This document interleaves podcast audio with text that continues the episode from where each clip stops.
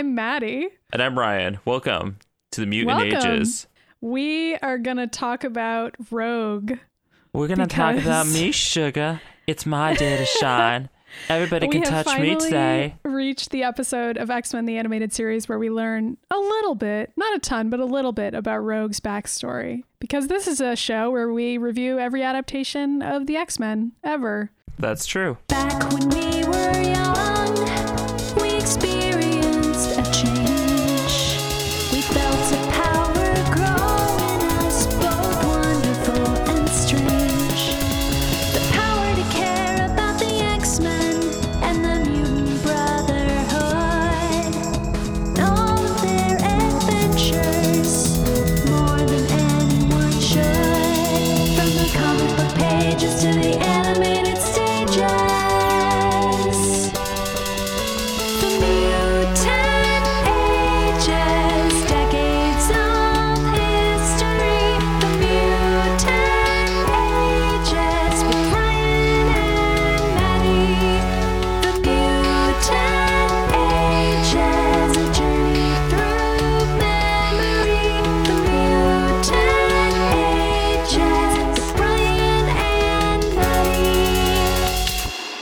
watching X Men the Animated Series. And this is a episode that previously on other episodes of this show right here, I was like I'm making fun of it and then I watched this episode and I can say right now this is probably the most solid episode of season 2 and probably the best one we've seen so far. So I was Yeah. wrong. I, was mean, wrong in my memory. It's better than some of the season one episodes that I liked. No, I, I definitely think that Slave Island is probably top of the list, but Yeah. I liked Uh, that one and I liked The Cure and there are other ones I can't remember them all that I enjoyed, but this one is definitely like pulling Ed in season 2, which is a low bar, but whatever, Uh, yeah, it's fine. seriously, and it's better than all the other origin stories we've seen so far. Like, so Oh, we don't have to be Rogue doesn't go to the south and go to a magical pond where a lady flies out of it and asks for a butter dish and then murders everyone. Yeah, Um, that episode made no sense. Actually, like most of the backstory episodes in season two, which for people, if you're if this is your first Mutant Ages episode, most of season two has just been little backstory episodes about each of the X Men. Like we had a Wolverine one and a Storm one, a Gambit one. Is that everybody that we did so far? Who am I forgetting? So I think that's it That's so far. it. Yeah. and then I don't know. It, they've all been terrible, but this one has actually been pretty interesting. So and also, yeah, I made fun of this because I was like, Rogue screams so much in this episode, but honestly, it's not as much as I remember. I mean, it's still a lot, but It's a lot, but like, it's a good episode. But the screaming, Yeah, I mean, I, I think you could argue that it's earned because it's a dramatic episode and it's serious, but right? But the screaming sounds a little like this. What's the matter? oh my god. I like how it's like a secondary recording, but it's still so loud. Like I it's know. still I know. so loud. I'm gonna I- have to I- like turn I that just- down in post because it's still like a lot in my ears. Yeah, well, right sorry. now. And I should have you- warned you. Your spoken voice isn't even that loud, you know? But, Well, that's because I was holding the phone directly in front of the microphone, which is not what I do. But I I, I felt don't like Rogue would be really close up to the microphone because she'd be feel into like it's that. like a particular frequency that's like damaging my brain. Anyway, that was why we made fun of this episode for many years, is because But of you know Rogue what? screaming so much. it only happened four times. I thought it was more than that, but I was clipping it as I was watching the episode to make that thing because I was gonna be like, "This is gonna be a funny joke." The one that I just played. It'd be funny if I like have twenty clips of her screaming. and It was only four times. So it's like, why did I think she screamed the entire episode? Is it because she just did it for the first three minutes of the episode and then I think it so. stopped? I think it's just that it's all concentrated into like a couple specific moments, and it's really noticeable because the voice actresses scream. I mean, we just played it. It's so intense. It's like, blood curdling scream. she really was going all out in the vocal recording booth that day, and they used those takes. They weren't like, "Hey, can you try like dialing it back slightly?" You know what's funny No. is that I'm like listening to it. And I'm like, was it the same clip repeatedly? And it wasn't. It's like it's not. It's like unique screams each time. I was kind of impressed with that. I was I like, hope wow. she had like a lot of tea with honey after doing that recording sesh.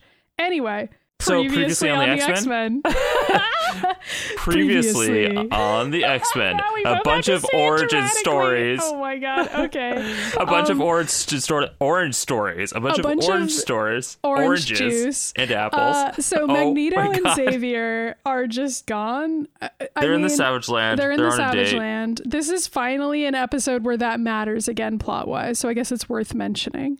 We don't see them though. They're we just don't, mentioned. but it is important that Mr. Sinister was involved in ensuring that Professor X and also Magneto, but that's less relevant, has been kidnapped and waylaid in the Savage Land. We will get to that, but it is kind of weird how this is the episode that tied all that together. It is really funny.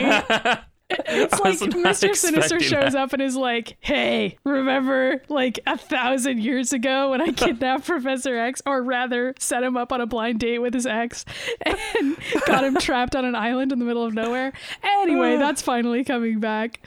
So yeah, I that's think important. okay, yeah. So that's it. So they're in the Savage Land. Mister Sinister was introduced at the beginning of the season, and he's kind of the villain, pulling the strings behind the. He's back Although he behind hasn't the been video pulling camera again. very many strings at all Yeah.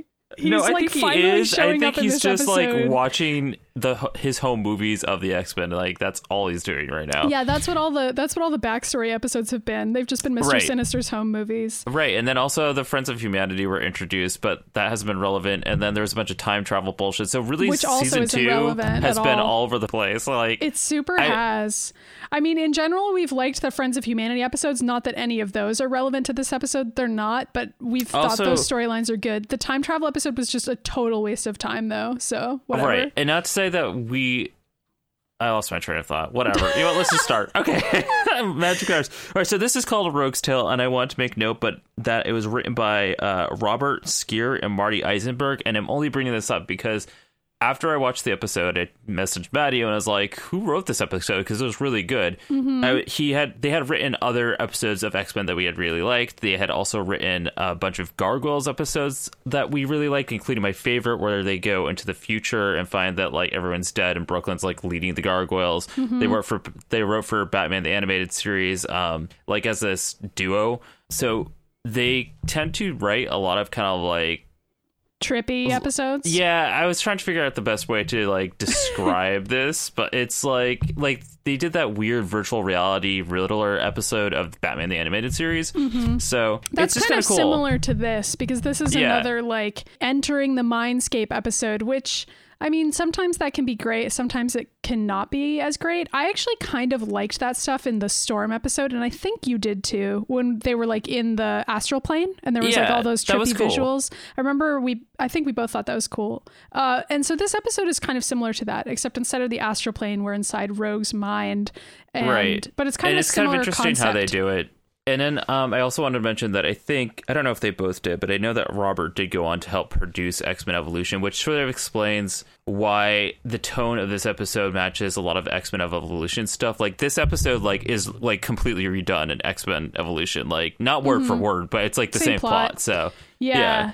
And also like it's a more goth version of Rogue that we're seeing in this episode. Like she's she's starting to get closer to the version that we might know in later years of X-Men. right adaptations. right right but in this is this is the first time we see that her like sassy personality come down and where everyone's kind of like surprised by it. Like they know that rogue puts on a front but then when suddenly she was not doing it anymore all the x-men are like what's happening? What do we do? Yeah. Yeah. who do we call? Like what do we do? I mean, normally Jean- they would call for- for once- X, but he's not right around. but for once the only person in this entire episode that could do anything is Jean, and Jean's like guys i got this. Yeah, And for the everyone's like we're not sure Jean because you haven't done anything yet.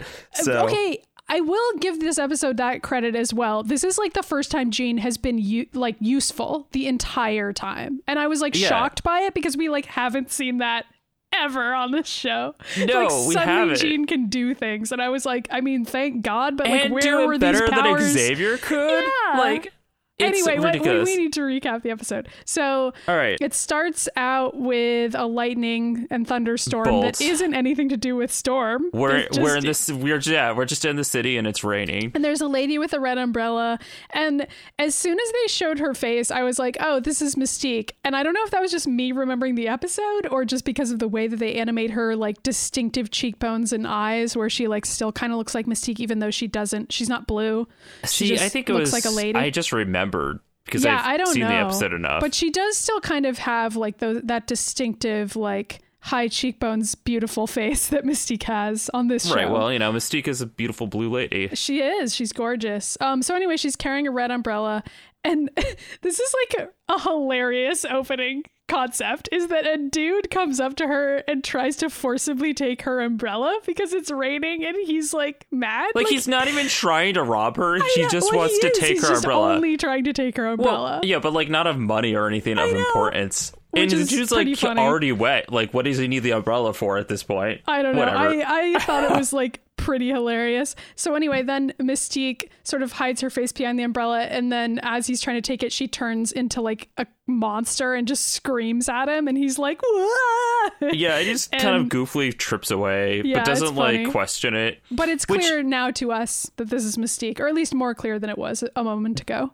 Right. And also, this is another one of those episodes where we see a lot of the humans just watching ship being blown up. They don't panic. They just stand there and watch. And they're like, seems about right. Is there a human in the background of this scene? I must have missed them. I'm glad no, they're sticking just, with that I'm theme. just saying that we're going to see a lot of that, especially when they're at the hospital and just, just like oh, standing yeah, there. you're right.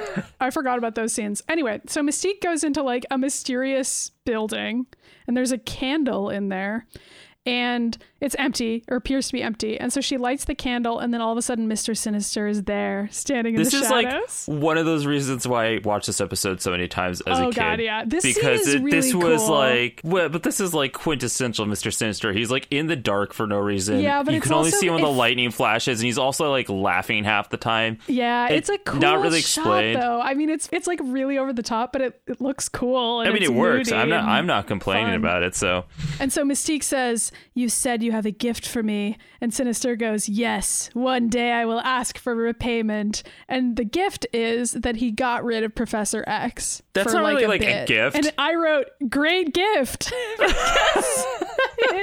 it's great. It's actually benefited. yeah, he did that specifically for Mystique, and also like. But it's actually also benefiting all of the X Men, yeah, what he that's doesn't true. realize. Like Mr. Sinister's like, I lead the X Men now, and everyone's like, oh, thank God.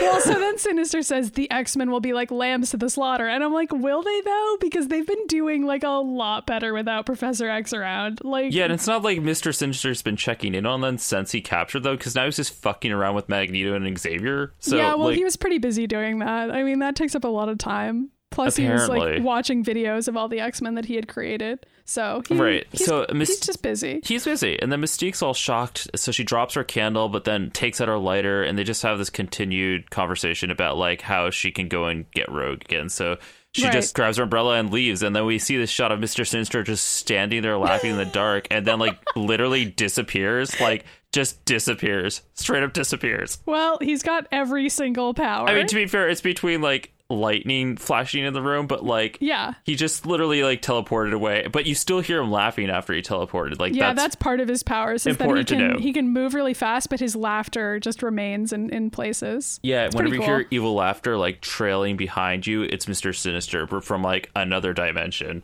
It probably is. I'm constantly I mean- hearing evil laughter trailing behind me, but I think nothing of it because I just know it's sinister watching me. He's watch he's watching over you. Aw. He's my guardian angel. anyway, so I want somebody scene- to draw that as a fan art and send it to us at the mutages at gmail.com. Yes, oh please. Oh my do. god. So the like next with scene, little angel wings.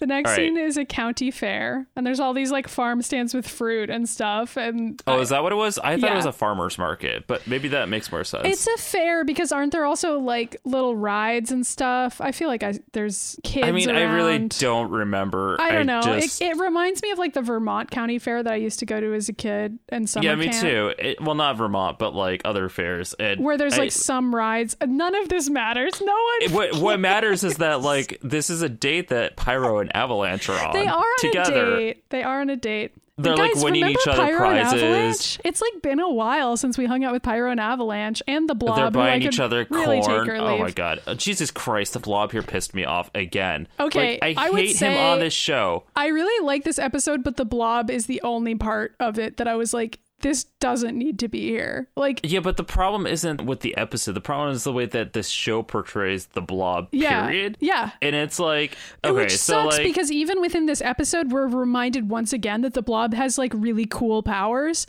but he's still repeatedly treated as a joke in the episode for no reason. But anyway, walk- I'm skipping walking out with a huge tub of ice cream, which I don't know where he got that at the counter here, but he's just like, ooh, tutti fruity. And I was like, ugh. and he like eats a bunch of ice cream and then burps, and the shot like lingers on that for like I don't know five ten seconds. Way too and I'm long. like, this isn't funny. It's just the blob eating some ice cream. Like that's It's all like- that this is. Whatever. I mean, he's not wrong. Ice cream's delicious, but It- the way they that's a treat it on this show is like every time we see the blob, he's eating food, and it's like, okay, fine. Anyway, and burping and farting and it's like Mm-hmm. okay i this was also i keep saying this this is the 90s when Like- obesity was treated like a joke for some reason I, i, don't know it why It still is, but I feel like back then they wouldn't even try to come up with a joke. Like the entire joke would be like a fat person is on screen. Like that would Yeah. be the extent of the joke writing. It would just be like, get it? And it's like there's I mean- no joke at all here. Like you're just i'm not telling gonna us i'm to gonna laugh say at this things person. are necessarily better now but i do think they are better in comparison to like most 90s tv shows where like that was an ongoing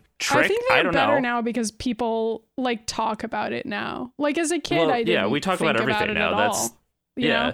So Pyro so and anyway, so- Avalanche are like m- mucking everything up at this fair. Pyro makes like an X, and I thought that that was like a weird thing where I was like, are I they thought- pretending that they're the X Men? But then that never but they're really not panned they're out. just using it as like an x-men bat signal to get the x-men to come out there and they do they all come up it does work. the I X mean, Jet be- flies in. Yeah, and it seems that like Rogue and Storm are also dating here. uh, oh yeah, they up dating for the entire episode. Like, get That's ready true. for that.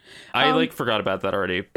So Rogue and Storm fly out of the X Jet, and then it lands, and Wolverine and Cyclops run out. Those are the only X Men that are present for this. Wait, so Wolverine and Cyclops are also dating? yeah, they are. Oh, it's two couples. They're on a double date together, Oh. and they stop by the No, county triple fair. a triple date if you count Pyro and Avalanche. True. Anyway, this is what the real episode's about, guys. it is okay. so, Rogue recognizes them from Muir Island because she's like she's the only one that would remember them at this point. oh, that didn't even occur to me actually. But all she Well, says she is a joke about it. She's like Cyclops is like, "What do you see, Rogue?" And she's like, "A fat boy and a pair of juvenile delinquents," which is like a cutesy Rogue line. But she isn't like, "I recognize these characters from before," which would actually be I, thi- I, helpful. I thought she said that said that something like she's like I saw them on Muir Island. oh, maybe she did. All right, well, anyway, so Pyro just like leaves because yeah, like they Pyro all show just up. At, uh, sees the X Men and he's like, "I changed my mind. I actually don't want to fight the X Men." He's like, I don't actually want to fight any of these guys. And Avalanche is like, well, I do. And Yeah. Pyro's like, all right, guess we're breaking up. Bye. Yeah, like, Avalanche says he wants a shot at those X geeks, and he keeps calling the X Men different insults with the word X in front of it, like throughout the entire episode. And each time, I like couldn't tell what he was saying because I'm an idiot. you know what? It just occurred to me that I never thought about this before, but it makes sense now because the same writers on this episode are the people that produced X Men Evolution. But Avalanche in X Men Evolution also calls them X Geeks, and a lot of the Brotherhood calls them X Geeks, and that's the only time like I recognize it from. That's Hmm. Wow. interesting. Well, he does That it a lot like- in this episode as well. So anyway, as soon as he says that, Cyclops shoots him, and Avalanche does like a really funny scream there. He gets to do a lot of screams in this episode as well. Everyone's just screaming in this episode. It's like, wow! I just remember like really enjoying the sound of how the voice actor did that particular Well, scream. yeah, and then the blob goes to fight them, and he he fights them by throwing ice cream and going, "You can't have any," which made me annoyed again. It makes no sense. Also, like you're throwing Yeah. ice cream at them, but also saying they can't have any. Oh, That's God, the then it- real problem with this scene. It's just the lack of. well, don't worry, it gets worse in a second because Rogue goes down and punches him, but he just gets sucked into him. He's like, "Ha ha, my gut's so fat, you just get sucked in." I'm like, "That's not your power. Your power is not being fat." Oh my god, it's like really annoying to me. I don't think evolution does it like that much better, but I do think that they Well, don't we'll make see jokes when we get there. Like, he eats a lot, but he definitely is somebody that like is kind of like, like he gets to use his more powers. like a wrestler type. Yeah. yeah, like he's just really strong, and you can't move him because that's the thing. No one can move the blob, but he's like this strong dude, and he's kind of like a wrestler. That's the way they pose him as, which is I think better. that's but cool, sure. and I also like the idea of him being the episode in theory because he's a character that usually Rogue can't manage to defeat. So like Right. that's interesting, but in this it's just like a one second interchange where she kind of bounces off of him and then she collapses into a pile of rubble and then Right. The Then she next sees- actual plot of the episode starts, which is that Rogue starts seeing this vision of a blonde woman who's staring See, I wondered her. in this particular shot if that was actually still Mystique as that blonde woman there trying to get her attention to try and trigger her memory to start having the hallucinations. I That's what I interpreted it as. I don't think so because a scene later, Rogue admits that the visions have been going on for a while. Remember? Oh, I see. That's right. Okay, so so she passes out, and Cyclops is just like, "What the fuck just happened?" Yeah. Because Rogue's just like, she's like, "Who are you?" Yeah, And she starts asleep. screaming she, like, at the passes woman, out, and, and- Cyclops is like, "What is happening right now?" Yeah, and then there's a little weird scene of Rogue like floating through her mind and like seeing visions of all So the this X Men. this is when this this episode really picks up and is just like pretty much great going forward. It's just that we had to get past all that brotherhood nonsense 1st mm-hmm. And umbrella um, stealing. Come on, that Mr. Sinister scene was really cool. Okay, that scene was great. I loved it. But this is when it starts getting like really sort of dark and serious and there's not like a lot of jokes in this episode going forward. Like they got that all out already. The jokes are done. Yeah. Now it's time to watch somebody suffer like from severe hallucinations for the next 15 minutes. yeah, yeah. So she sees all the X Men floating by, and don't remember if the blonde girl is there or not. But we're kind of seeing Rogue like floating through her, her own head in this sort of panicked state. She's just seeing all these faces of people she's absorbed basically. Right, right, right. Um, and, And- then we we open on Rogue lying in like a hospital bed, and she's back Yeah. at the X Mansion again. And Gambit's all like, who who is it, Cher? Who is it? And Yeah. Rogue's like, I, I don't know what's going on. Where am I? Who am I? And meanwhile, we pan out and we see that Gambit and Cyclops were just like staring at Rogue while she was sleeping and like screaming in her sleep, I guess. So it's like, I guess a lot of time has gone by and Rogue was just I- screaming the entire the time. The whole time. I think I, I do like that Gambit's there trying to like help her. I liked it Cyclops isn't doing anything at all, Cyclops but is like just standing there like, I'm not even a doctor. I don't really know why I'm here. I'm kind of freaked out right now. yeah, pretty much. And then this great oh my god, I was so mad about all this. Not because of the episode being bad, just just like quintessential Xavier being stupid. God, where, yes. like this where- whole episode is such an indictment of Xavier, just like top to bottom, but whatever. Oh my god. Okay, so Cyclops is like, so what were you working on with Xavier Rogue? Because you said the hallucinations are going on for a while. A Rogue's all like, well, he was helping me erase my memories, and I was like, why was he doing that? Yeah, like Why she- is that a solution to things? It's just to wipe people's minds. Like that doesn't help anything. It's such just- classic Xavier too, because he Oh wiped God. memories of like her life, like she forgot about her entire past, basically. Because he just was like, "Well, you have a traumatic past, so let's just wipe it." And like, at least some of that was necessary, but he he he was wiping like a ton of stuff that he didn't need to delete. But whatever, that's was- spoilers for the end of the episode. Anyway, Did we just say like delete, like deleting her brain like well, a he wasn't memory really card? deleting it. That's a good point. He was just like shoving it into the background. Well, thank God that Jean shows up and she's got her portable DVD player, um, which Yeah. is before DVDs even existed. She's pulling up this footage of cameras all over the place. It doesn't really matter what's happening. It could be like people walking down the street. It could be a fight. It could be an X Men fight. We don't know. But she says that she notices the blonde woman like in all the shots, like looking to be seen, and that for sure at that point is Mystique. Um, yeah. and Gambit's like, Do you know who this is? And Rogue's like, She sees like flashes, and then she's like, I just got to get out of here and go for air. And she's like, flies out. That's it. And then we Mm-hmm. go to the wood, the backyard, which is also the woods, which Wolverine's like naked in, by the way. Wolverine is naked and he's like he's not completely naked. He's wearing pants and he's using. Well, it's his funny because he's using- to cut firewood, but he's using like one claw to like gently cut a piece of firewood. It's like the funniest. It's really funny too because he's like wearing the only pants that he's wearing are like the His pants of his costume. like not just like regular pants. That I was like, "What are you doing, dude?" Yeah, I mean, like, I'm into it. I'm be here. wearing a pair of jeans. But you can not. chop my wood anytime. I'm here for this. Just I don't know if right now the yellow spandex are appropriate. I mean, this is just what he's doing in his spare time. Anyway, That's true. So Rogue goes up to him, and then she sees a vision of the blonde woman, like in his place. And she starts screaming and she destroys the log and like starts freaking out. I think she punches Wolverine here. I think she does too. Uh, and And Wolverine, Wolverine- like doesn't know what to make of what's happening, and Gambit has followed her out there. yeah, because he's being a good guy. He I, is being this is a good Gambit guy. Mm-hmm. loving Rogue again. I like it. I'm into it. And so he he tries to stop her, and she flips out and like throws him across the yard and is like, "Stay away, all of you!" and like flies And then she off. realizes that it's like Gambit and Wolverine, and she's like, "Oh shit!" She's like, "I gotta get out of here!" And she flies back into the mansion, Which is she's like- actually the right thing to do. I was really worried that she was just gonna like leave fly away entirely, again? which No. classically the X Men have done stuff like that on this show. But this time she immediately goes back inside and is trying to find Jean, which is like Yeah. the right thing to do here. I mean, it seems to me that Rogue and Storm are the only people on this team, and Jubilee who can make any of the right calls at all. Occasionally, I Jean, mean, none of the sometimes men. Cyclops makes an okay decision, but mostly Cyclops is just like so sad that Xavier is gone that he just like doesn't know what to do and is like, He's I just guess. like jerking off into his own tears. Anyway, Uh, so, unfortunately, Cyclops is the person who Rogue runs into here, and she's like, "I need to find Jean," and Cyclops is like, "Well, but up, but up, it's just me." and then she starts seeing the blonde woman again, but Right. as Cyclops. And she like sort of gets transported into her own mind, and this is when the super trippy visuals start, where she's This like is actually on the a great rock. scene. It's cool. It looks really neat.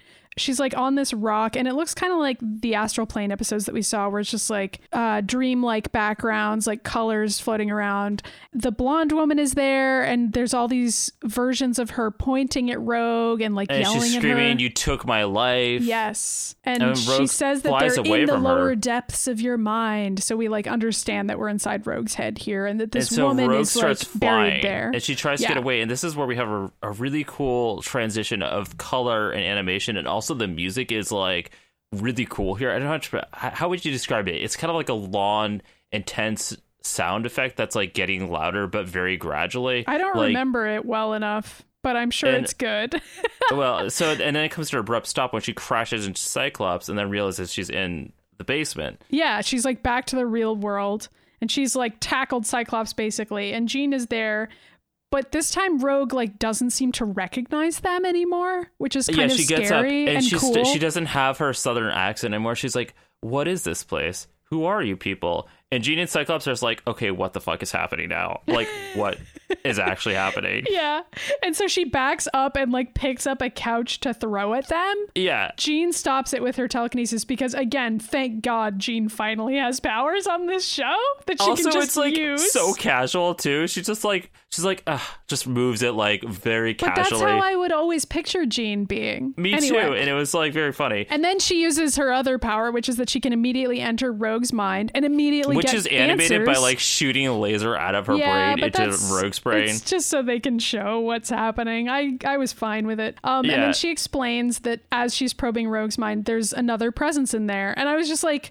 Again, shocked by how quickly Jean is finding and giving answers to everyone about what's happening. And so this time, Rogue sees herself fighting the blonde woman, but sometimes the blonde woman has blue skin, and that's kind of interesting. Like every now and then, there are like flashes of blue with this woman Oh, that sort yeah, of suggests that like foul play has happened in at some point, or that Rogue has these other memories of And Mystique they're just all kind of coming back. merging together. Yeah. Yeah. And so this is one of my favorite scenes of the entire X-Men animated series where Rogue screams, no. She's like, no, get away. And she flies up out of the basement and just crashes through every level of the X-Mansion until she crashes out of the roof. But on each floor, there's like a different X-Men doing something in each room. And they just like turn quickly and are like, what, what, what? And I so then there's and then there's the final shot of every room and each X Men like peeking out. It's a really like, fun shot. How do you, okay? So it's like Jean. It's the shots from Jean and Cyclops' point of view in the basement, looking up at all the holes in the into the multiple floors of the X Men, Yeah, and and, all the X Men each- peeking over, and all of them are like, "What the fuck is happening?" it's really Like- funny and good. Um, and so since Storm can fly, she ends up following her girlfriend. right, and they do have like a moment here, which They is very do. tender and sweet. There's some cool music here. I wrote that down. It's like that classic '90s synth version of the theme song, where it's like dee dee dee dee, but it's like all the warbly Sad. reverb version. Anyway, Yeah. uh, so Rogue goes to Statue of Liberty because why why not? It's a place everybody goes in X Men. And just sulks by herself. And she starts crying, and Storm finds her and like puts her arm around her. Yeah, and Rogue's all like, I'm scared, Storm. Only Professor Xavier could help me, and he's gone now. Maybe forever. And I'm like, I wish. Yeah. And also, like, trust me, someone else could help you. Like, literally. I mean, like, literally, else. Jean's already done more work than Xavier has in like a two minute span. over like the countless months and years Xavier's been erasing your memories. Yeah. Anyway, Whatever. so Storm tries to console her, but it doesn't get very far because Rogue sees a vision of the lady in the sky, and so she like Yep. flies off to attack her. And Storm goes to follow her. Yes. And then the lady says to Rogue that she is in the hospital and that Rogue has to Yeah. go find her. So Rogue And is she said, she specifically said, You put me here. Mm-hmm. And Rogue's like, Then I'm going to come down there and shut you up. Yeah. So this is this is the first sequence in which Rogue breaks into the hospital, like flying around, destroying doors and elevators, and all the humans are just like standing there watching. They're like, okay. I guess seems this is right. happening now. They're Um, like, what else is new? Meanwhile, Mystique comes into the picture and she sees Rogue heading off to the Yeah. hospital and she also sees Storm following and she's like, Oh yeah, okay. okay. We should probably specify this is on the roof of the hospital. So Rogue's gone inside, and now Mystique's peeking down that stairwell into the hospital, and Mm-hmm. Storm is flying up in the air. So Mystique transforms into Rogue, and she's all like, "I'm I'm right here, honey. Come make out with me." And Storm is like, like- oh, thank goodness Rogue is okay. I'll go find yeah, her. yeah, yeah, yeah. And and walks over, but then the blob is there. The blob actually uses his powers correctly here, where he mm-hmm. just like he is so strong that he can flick Storm with like just his finger, and she goes flying backwards. Yeah. And then they use like mace on her, I guess. I it just looks like hairspray, but I, it's got I mean, I don't know what's happening like because she huge passes can. out. Yeah, they spray then- something on her and then she passes out. Right, and so then Mystique transforms completely into Storm and then uses Storm's like Voice communicator to tell all the. X Men to come to the hospital, Mm-hmm. which is is Mystique setting a trap, but it's not a very good one because it's also where Rogue actually is. So it's not like she's sending them to the incorrect location. She's just bringing them to the correct location anyway. Yeah, I don't really know why she would want that to happen. Maybe it's because she wanted to deal with them, but also didn't want to leave Rogue. But she had the Brotherhood there. Mystique, this was this was not well thought out.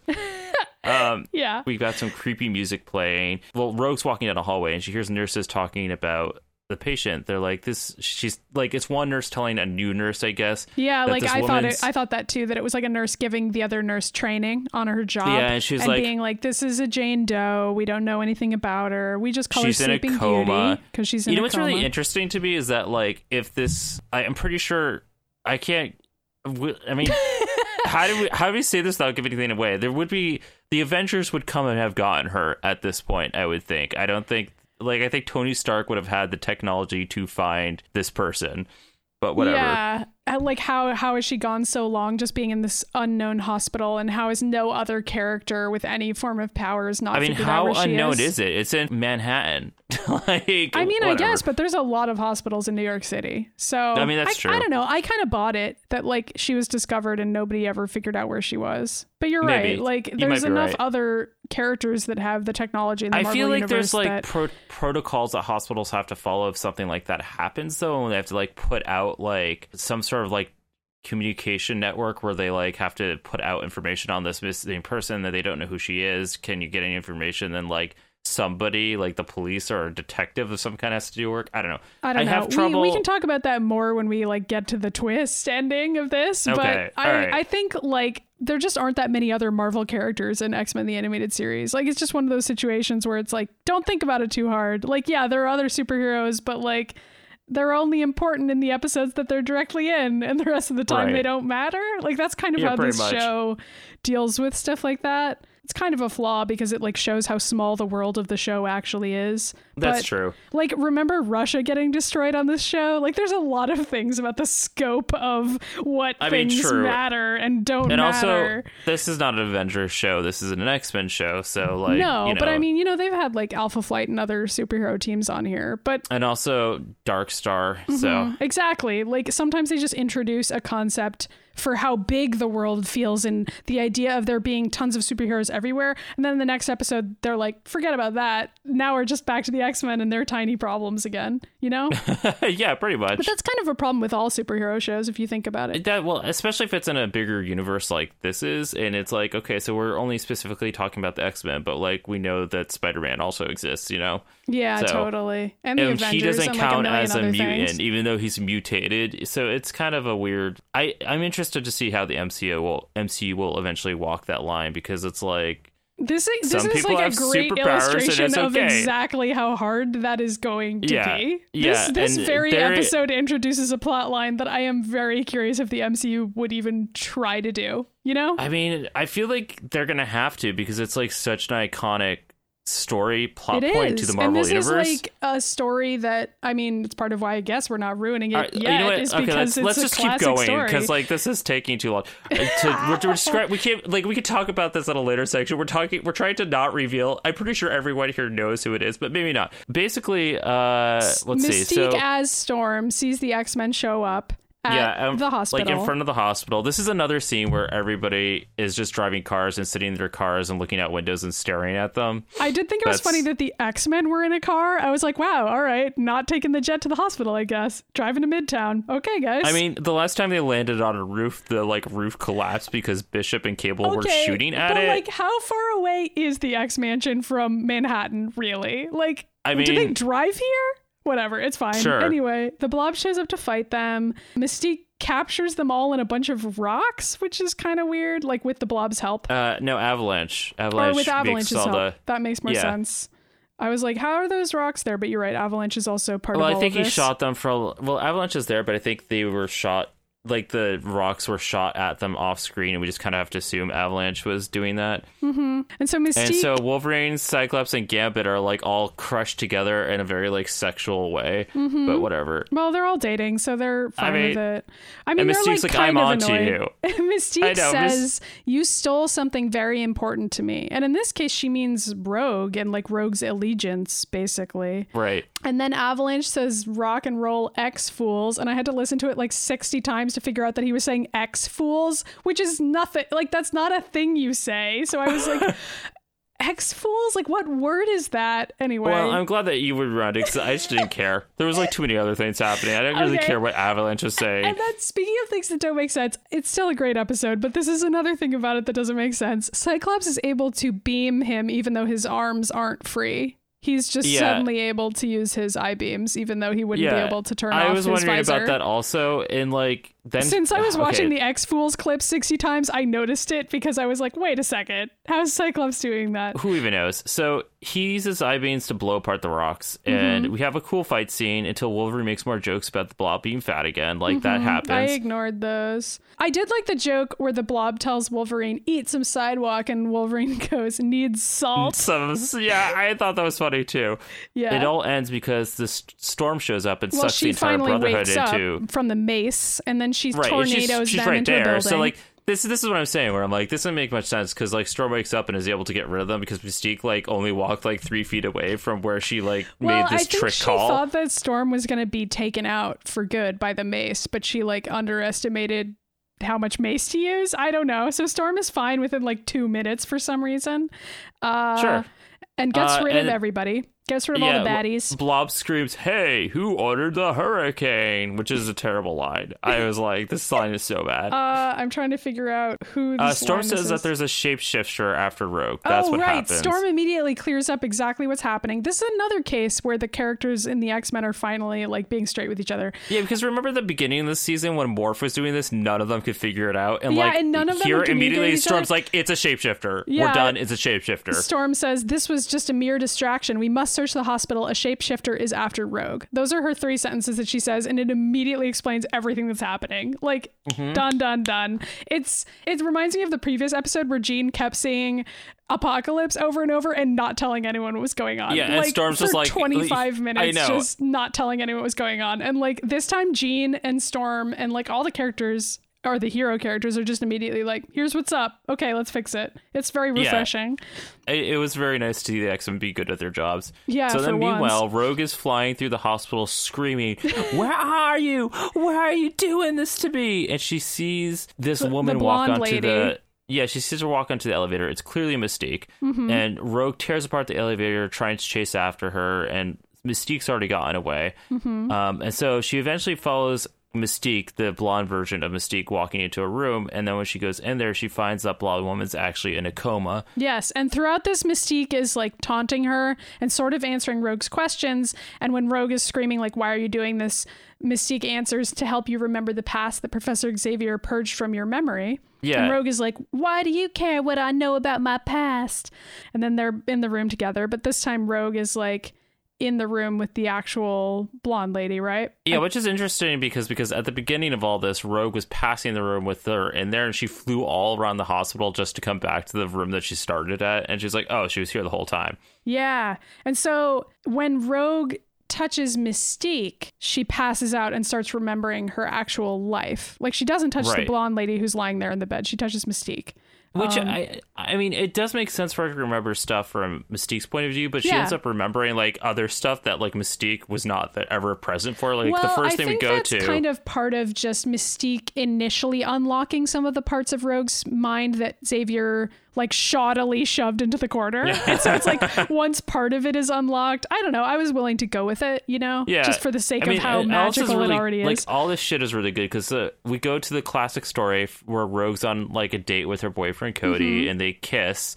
And she like immediately passes out and goes to a coma because that's when her powers developed, and that's a famous story. yeah. And then we go to like this other shit they made up for the episode, but was still pretty dark. I liked like, it. I mean, it's really Yeah. sad, but I liked it. Um, so well, it we looks it Rogue's looks basically dad. looks like Rogue's father had just like beaten the shit out of her. Basically, yeah, that's what it looks like. A, a scene where he's abusing her in some way. Like she's cowering in the corner, and he is like shocked that she's a mutant and screaming at her and being like, "My own flesh and blood is a mutant.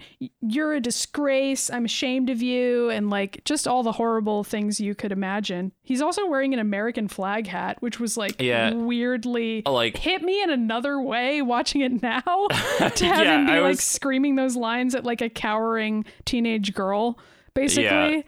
I, I It was don't know. kinda- I it was- was I was very having the same like reaction. getting kicked out for being gay is what this scene is. Yeah, And it ends with him saying, much. "You ain't my daughter, not anymore." And so she Yeah. hops out the window and goes to a train station. Which again, this is like queer kids running away from home because they're being disowned and just sort yeah, of having to be a- especially to in the '90s. Like it was, Yeah. a, it was an epidemic in the '90s. I mean, I think that's what this episode is like intentionally harkening back to. So she's crying in the train station, and then she sees a lady who is Mystique, although Mystique is like disguising herself as just like a human lady because that's the Oh, yeah, weird she retcon looks like- that this show did. And, And she also like kind it. of looks like Irene Adler a little bit, but like uh, it's so it's not Irene, but it kind of looks like Irene, but like they're just combining They're Mystique and combining Irene into like one person, basically. They've already like weirdly decided that Rogue didn't know Mystique as Mystique as a kid on this show uh, for And this some this reason. whole this whole episode kind of kind of undoes that in a clever sort of, way. yeah. By just having Mystique be still Mystique, but now she's just a blonde lady and she's wearing like a green jumpsuit for some reason. Right. She gives Yeah, Rogue her own cool green jumpsuit while they're training together. So they can match. They're a mother daughter team now. And so we see all these sort of flashbacks of Rogue learning how to fight and she's fighting Avalanche and that's how she like learned all Learns of these she can skills and learns how to steal people's powers and stuff. Right. And she says in her mind, she's like, "You were training me for the most important day of my life." And then we sort of see the the thing this is all leading up to, which is like they're in a military plane hangar or something, and Yeah, I like how they open this with like, and we were training for the most important mission of my life. They never say what that mission is. I No, guess they it's they're stealing a jet, but I don't know. I think they're it's not- stealing this military plane. But you're right, we never really find out more information or if they completed the mission correctly or what. And it's not that important, but yeah, it is. It's cool. Uh, so. Rogue flirts with the guard, which I thought that was funny. That like probably because she's wearing her like ridiculous outfit still. Yeah, like but it's I even more ridiculous it- than the one she wears now. I interpreted it as like Mystique. This is the kind of training that Mystique was giving her. Like, use your sexuality to get ahead. And I was like, yeah, that's totally true. Like, she would You totally know what? raise I think that is that. what Mystique would teach her to do. I mean, she would teach her how to fight too, but Mystique Yeah. Mm-hmm. does do that. and it's it's definitely what Rogue does too, and it's effective. Right. So she like then touches the guard, and then the Brotherhood runs in, and they're all gonna steal this plane. But then who should show This- up but Miss Marvel? Ms. Now- Marvel. Miss Marvel, now currently known as Captain Marvel in the Marvel comics. But in this Yes, version, she's the still Avenger wearing her Carol old, Danvers. her old Ms. Marvel costume with the thigh-high boots and the like And the leotard. leotard Yeah. with the little lightning bolt stripy thing on it. It's still good shit, Oh honestly. yeah, I it's, mean, a it's the I- she- classic costume that she used to One wear. of the things I love about the old She-Hulk and uh, Miss Marvel is that I mean, to some degree, they were drawn sexually because they were like in little leotards, but they were also dressed. They were dressed like wrestlers would be. Like that's Yeah. how I, I saw them. or just like 80s workout outfits. I don't know. It's Yeah. it's a fun look. Um I like it. I would totally Me wear too. that. Anyway, Yeah, so. Rogue gets in the plane and she's flying it to try to get away, but Miss Marvel can fly, so she's flying after the plane and then she uses her super strength to like rip off the top of the plane, which is very cool. She hops in the plane, throws Rogue out of the cockpit and like puts the top of the plane back on, yeah, which is I was also like, how really did cool. it, it's interesting because it like just reattaches normally, and I'm like, okay. Well, it's metal, and so she just like folds it back down. I don't know. I thought it was Uh, really cool. That's is that what's I didn't really understand. I just thought I was like, wait, she's like pick, lifted it up like a tin can, like that yeah, she it. like peeled it off and then got on the plane and like re-peeled it back on. I don't know. It would not work at all, it? but like All right. whatever. So so then Mystique's on her little comlink and she's like, Rogue, you gotta grab Miss Marvel and don't let go. Mm-hmm. And so Rogue does that. And so Carol Danvers is trying to get rid of her. So Miss Marvel flies out of the plane. The plane crashes because Rogue's attached her. I guess there's nobody else on this plane. Yes. So basically, they're flying and flying and flying, and Rogue and Rogue's like, "I gotta let go, I gotta let go." Mystique's just screaming, "No, you can't let go. You have to keep on holding on." And she's like, "I don't want to." She's like, "You have to do it." So eventually, Miss Marvel passes out, and they both crash to the ground. Mm-hmm. And Rogue gets up, and she's angry. She is pissed off. She's like. Why I have to do that? I didn't like it. It didn't feel good. Yeah. And Mystique's like, you just have to fucking deal with it. Like, Yeah. pretty much. Yeah. Like, that's it. And I think they also take off Miss Marvel's mask at this point, and we see that she is the same woman who's in the Right. In the hospital. Right. Although, I mean, I know that's how it's posed for this for storytelling purposes, but it's really funny that Pyro's like, I wonder who she is, and she like rips off their mask, and all of them just kind of like shrug. They're like, I actually don't know who this is at all. it is funny. Anyway, so this is this explains why Rogue has the superpowers that she's had since we've known her in this Right. in this show, which is, you know, the super strength and flight. right. She also has Miss Marvel's mind inside of her because she's Right, so she- much of her. Uh, She basically, the more she holds on to a person, the longer she can like absorb their personality and like their memories. And so she has like a pretty coherent angry version of Miss Marvel inside of her like screaming at her about how she stole her powers and you stole my life and like all of these things. And so Rogue is putting up with all of that while she's trying to continue her training with Mystique. And she doesn't for whatever reason feel comfortable telling Mystique presumably because Mystique made her do this and she feels like she can't tell her. And there's also a great line there where Rogue's when she's telling the story, she goes to Mystique. She's like, "Didn't I love you enough?" And it was like, "Oh, that sucks. That Yeah. sucks." It, it's it's a it's a heavy line. And so then Yeah. we keep on flashing back, and Rogue's still training with her new powers, but then she starts seeing hallucinations of uh, Miss Marvel, like you said, and she Mm-hmm. like. Freaks out and Mystique asks about it. Rogue's like, "Ah, it was nothing. It was Yeah. like a brief hallucination, but they never, they're not going to happen again." Except Rogue was like, "I'm just hallucinating all the time now." And it's getting so, she bad leaves. that she leaves. She bails. And it's like, this is really sad too, if you think about it, because she's already replaced her family once. And now she has this new family and she feels like they've betrayed her trust too. Cause like yeah, she so can't she's trust flying away, and then as she's flying Who over should random immediately field, find her but Professor yeah, I was like, why is Xavier out in the middle of the field? I like, there's nobody he has been him. stalking her for a while. That was how Oh, I no, read be- this. That's how I read that too. But I was like, was he just like waiting for her to Yes, fly away? He's like, he I'm just gonna absolutely sit was. right here. And he's just sitting there in his wheelchair, like outside the jet, which is parked, just sitting there creepily staring at her, like, hello, Rogue. I've been waiting. I've been waiting for you to have an emotional breakdown and run away and then come to me. I Oh already know your name. I I, already know deal. everything about you. And that doesn't scare her for some reason. He like knows everything about her. Well, and- maybe at this point, like because her situation is so bad, she's like, I don't even have time to question why this person knows everything about me and is also talking to me inside my head with Yes. everyone else. Yeah, you're right. And she probably like looks at that situation and is like, "Well, this guy is psychic. Maybe maybe he can help me. He's saying he Okay, wants well, to help me. See what's not explained in this episode because like just for it wouldn't fit. I'm sure there's just too much going on. But like what had happened in the comics at that point is that Rogue and the Brother had fa- faced off with the X Men so so many times that everyone knew who Rogue was at that point. Right. Because she was you know she was a bad guy first. And they just kind of like skip over all that in this because there's just not enough time. And But, I that's mean, probably the real reason as to why Xavier would be sitting there waiting for her is like, I've been waiting for you to switch sides. Yes, so absolutely. But also, it's perfectly fine within the canon anyway that Xavier already he he can just use Cerebro to find out mutants that are in trouble. So it's totally believable that he would be like, "Oh, I can tell Rogue is disturbed and that I need to go find her or whatever." Yeah, I mean, pretty it's much. fine. Uh, so then I think we go back to the ho- to the hospital room, right? Finally, uh, are we finally yes. finally done with this Oh, incredibly have to- long backstory? Oh, you know what? We forgot to mention that first of all, that Xavier, the way that he called out to Rogue was just by repeating "mutant, mutant." I forgot that.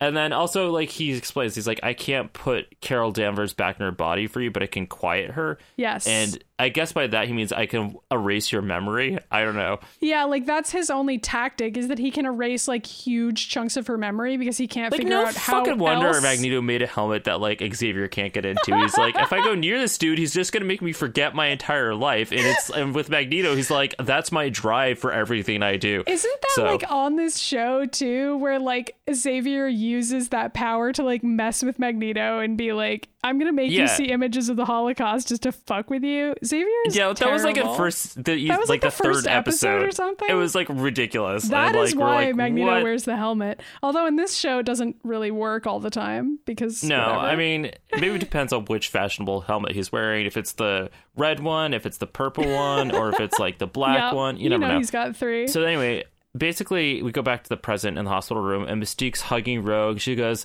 That was the day Xavier took you from me and I promised I would get you back someday and that day is today. And Rogue's like, What the fuck no? Yeah. Like she's really mad and she's like, You were using me. I was just a weapon for you against Miss Marvel. And like, she's not forgiving Mystique, basically. For I mean she shouldn't happened.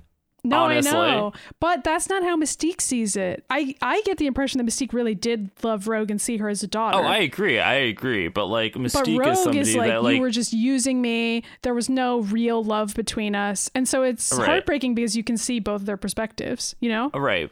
But it all gets interrupted because then Rogue starts shapeshifting and Mystique's like, "Oh shit, you can't control my powers. This will fade soon. Just like, just calm down." Right, And she because doesn't calm Rogue down. had touched Mystique, so now she has Mystique powers, and so then Miss Marvel takes over Rogue basically by shapeshifting Rogue Marvel. into Miss Marvel's form. Yeah, and that's when all the X Men show up, and all of them are just standing there. And they're like, "What the fuck is happening?" Because then they see her like turn into Rogue again, and like the X Men are literally just standing there. They're like, "Uh, what do we do? I mean, what what do we do?"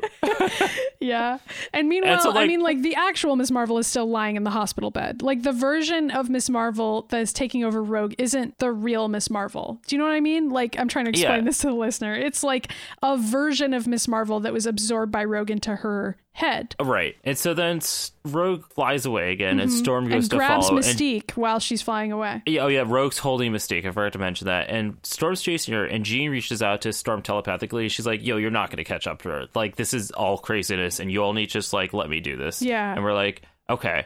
And I so don't really flash. get why Storm wouldn't be able to be fast enough to catch up to Rogue while Rogue's carrying someone else.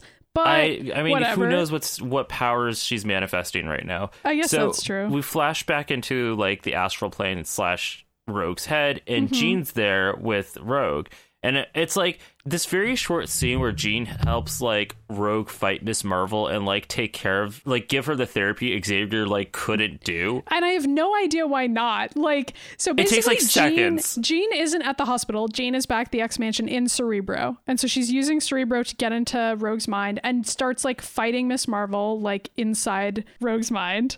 And Rogue and Miss Marvel are already fighting in there. And Miss Right. Marvel in in Rogue's mind is saying, "When I defeat you here, your mind and body will be mine." And Jean is like, "Um, excuse me, but that's actually not true at all. If you defeat Rogue, you will You're die." also gonna die because like you're not like an actual person. You're just a series Yeah. of memories that are in Rogue's mind. Essentially, you're someone Right. else's memories, but you're not like your own person. So Yeah, pretty much. You're And just Jean gonna also- die. Jean's separating them by like she's like made herself a giant in this world. She just grabs them each in a each Which in one hand, and she's cool. like she's like okay, no, I'm separating you. Like something that Xavier could have done is just separating Yeah, like Xavier these could have things. done all of these things. He could have entered Rogue's mind and like fought, but I guess he doesn't know how to do that. I don't know. I think but uh, Xavier this is just doesn't know how to be like a decent human being. I, I, think wonder that's the real also problem. if this is the show finally showing us that Jean Grey is actually stronger than Xavier. yeah, I hope so. because she is eventually. It's just this is the Well, we first know we're seeing of it. Anyway, so then Miss Marvel counters by being like, "I don't even care. I just have. I just want to die anyway. So even if Rogue dies, you know, I'll stop feeling pain. So I just have a death wish at this point. So she's still Right. trying to take down Rogue, and Jean manages to stop it. And she creates this like cage with her psychic powers and puts Miss Marvel into it and covers the cage with like concrete and sort of Well, sinks it. I mean, but the thing is that it's different from what Xavier was doing, which was like erasing the memory. She was she was doing that to Miss Marvel, but she was having Rogue visibly like hold the cage and do it herself, like be like a in metaphor the that process. yeah, like it's like a metaphor that Rogue is taking control of this personality in her head. She's like, I'm the one putting you in the box, even though like Jean's helping me do it. Like I'm putting you away. You know, I'm releasing you. Like that's basically what she's doing. She's like, I'm not blocking you. I'm not forgetting who you are, but I'm putting you in a box, and like we're gonna be done with this chapter. That's Yeah. kind of like what it is. I like that interpretation of it. I more just thought that it was a sign that Xavier, like, it didn't even occur to him to do this. Like, he was I just mean, like, that- that- that was absolutely part of just it." erasing random memories and see if that works. Like, I'm not actually gonna like go in there and try to figure out what's happening at all. Oh gonna, God! like- How is he a professor? Like he's not very good at he a professor anything. Like what did he like learn? Yeah, definitely not psychology. Um, so anyway, so then Jean sends Cyclops a message and says that Rogue is okay now. yeah, and everyone's like, "Wait, but what happened though? Like none of us could see what you just saw, Jean." And Jean What- is like, don't worry explain." about it. I fixed it. Xavier's stupid. Yeah, and Rogue puts Mystique down, and Mystique's like still trying to like get her back over to her side, and like I think Storm's there with her. Yeah, it's Storm like like, Storm Rogue. lands nearby to them and is like sort of standing in the background listening to all Just- of this. yeah, I which I think thought was Storm's letting- interesting that they like included that. I thought so too, because Storm's just kind of like letting them figure out their shit, and she's not going to intervene unless she has to. yeah, which I I, think it. is smart. And so this is the part where Mystique is like, "I raised you like my own," and Rogue is like, "I ain't your daughter, Mystique." I didn't write down all of their lines, but you probably did. No, I just wrote Mystique screaming, "How could you do this to me? I raised you." And Rogue Mm-hmm. going, "I'm not your daughter, Mystique, not anymore." To sort of echo what her father said to her. Yeah. Oh wow. Yeah. I didn't even think of that parallel. Yeah, it's like harkening back to those lines. And then Rogue turns away, and even though she's like been putting on this front, she's like, "I hate you, Mystique." She turns to Storm, and we can see that Rogue is now like sobbing, Yeah. and like she flies away, and Storm like comforts her. She's like, "Okay, let's go." And then we go back to the X Mansion, and Gambit's just like fucking around. I don't know, it's Gambit, and he just like looks over, and clearly he sees something. He sees something that catches his attention, and he goes, "I hope you dress up like that for me sometime." And we pan over to Rogue. out wearing like wearing a tiny normal little clothing. tank top. Well, she's, Yeah, but she's- she usually is wearing gloves though, and like covering that's her true. arms. That's the main difference here. I thought it was funny she's wearing bare. like it's like she's wearing the Warcraft Valley staple where it's She like is. jeans and a It is t-shirt, and I'm like, Jesus, funny. Gambit, like that horny for Rogue that like at this point, no matter what she wears, she's like, oh man, the sexiest thing I've seen you wear so far, and it's like just normal clothing. It- well, for Rogue, it's a big deal because she usually does have her arms covered. But you're right, yeah, she's wearing true. like high waisted 90s mom jeans, which Yeah, pretty much. is pretty funny. But hey, that's what was sexy back then. But And I do thought like it how was Rogue's really cute that she like responded to it. Like he says, "I hope you'll dress up like that for me, Cher," and he's and she says, "I'd like to someday, Gambit." I was like, "Oh, they're cute together." I liked Also, it. it's supposed to be another point that we look at Rogue. You're like, okay, so whatever she just went through, whatever trauma she just dealt with, she's now able to accept that Gambit's flirting with her, and that she doesn't need to be so concerned about like Pushing him away and like being afraid Yeah. of getting close to somebody. because what she learned from this is that she can't push things away. She needs to learn how to deal with them, and like that's kind of like the lesson she's learning. Thanks, Jean, for doing the thing that Xavier could not do ever. Yeah, Uh, God. anyway, so then she explains that the reason why she's wearing normal clothes instead of her like bright green and yellow jumpsuit is because she's going to the hospital and taking some flowers there. Yep. So she heads over and hangs out with Carol Danvers with the flowers. And the nurse comes in and is really surprised that there's suddenly a visitor for this Jane Doe. And I can't Also, remember, like, does Rogue say who she is or does she not? Does she just like, it's a No, friend? she does. she she she goes. She's like she's a friend. We used to be really close, and her name's Carol Danvers. And then like she leaves, and then we see that Well, she also gently touches Carol's head, which is like a weird thing to do. Because- it is weird because it also seems like she's transferred her consciousness back into Carol, which isn't Rogue's thing, but whatever. Also, Somehow it why, magically works because when she touches Carol's head, it like shimmers slightly. There's like a little sparkle between Yeah. them. And Which, also, like, for some why? reason, I don't know. And then we see that like Carol's heart monitor or whatever picks up whatever fucking monitor it is there. I think it's a heart And- monitor that it like picks up slightly. Yeah. Yeah, and then we see Carol smile, so she's like coming out of consciousness after Rogue leaves. I also would like to know how Rogue is in there just chilling out when like literally the entire staff saw her the day beforehand destroying the hospital. They're like, "Oh yeah, she's just visiting your friend now." Yeah, and she Rogue is like a very distinctive looking. Like her hair Yeah. is very distinctive. Like they I mean, would recognize now, her. okay, in the '90s for sure, it's distinctive. I wouldn't say that now because like now everybody has the hair streaked Okay, in like wacky colors. But like in had that. 1991 or whatever, like no. Yeah, And that's where the that's where the episode ends. Is Carol Danvers coming back to life essentially? Mm-hmm, maybe. I That don't was good- remember that was- what happens after this at all. Well, we never see her again in this series, so don't worry about oh it. shit! Really? I was hoping she would come back, but all right. No, that's I guess that just goes to show my point that I was saying earlier about how this show like can't really decide how many other superheroes it wants to have within the scope of its story that it's telling. No, but this is a, this is a good story. It's a good episode. It does a good job of trying to retcon all like the interactions that Mystique and Rogue had in season one, where like they just didn't recognize each other, and they did it in a way that makes sense and is believable. In which it was like Xavier was erasing her memories, and I'm like, I'll buy that. Yeah. Like, that's true. you know? I didn't even factor that in. I mean, there's also the part where Mystique like disguised herself for all of Rogue's teenage years, which I figure is like explanation enough for why she wouldn't recognize a blue lady that she never saw before. But yeah, Yeah. you're right. There's also Xavier just like being an idiot and erasing any I mean, memories. r- that too. It, it's just like it's good, and I I like how they wrote Rogue essentially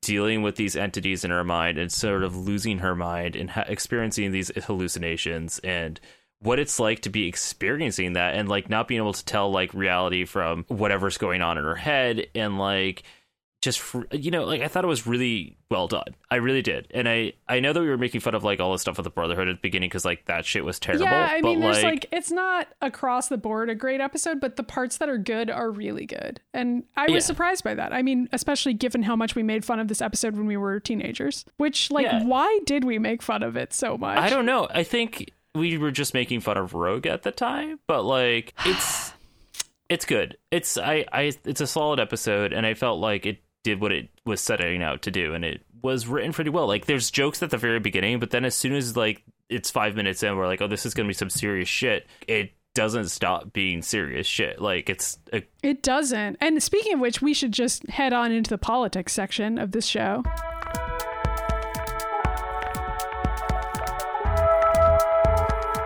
Where we talk about politics.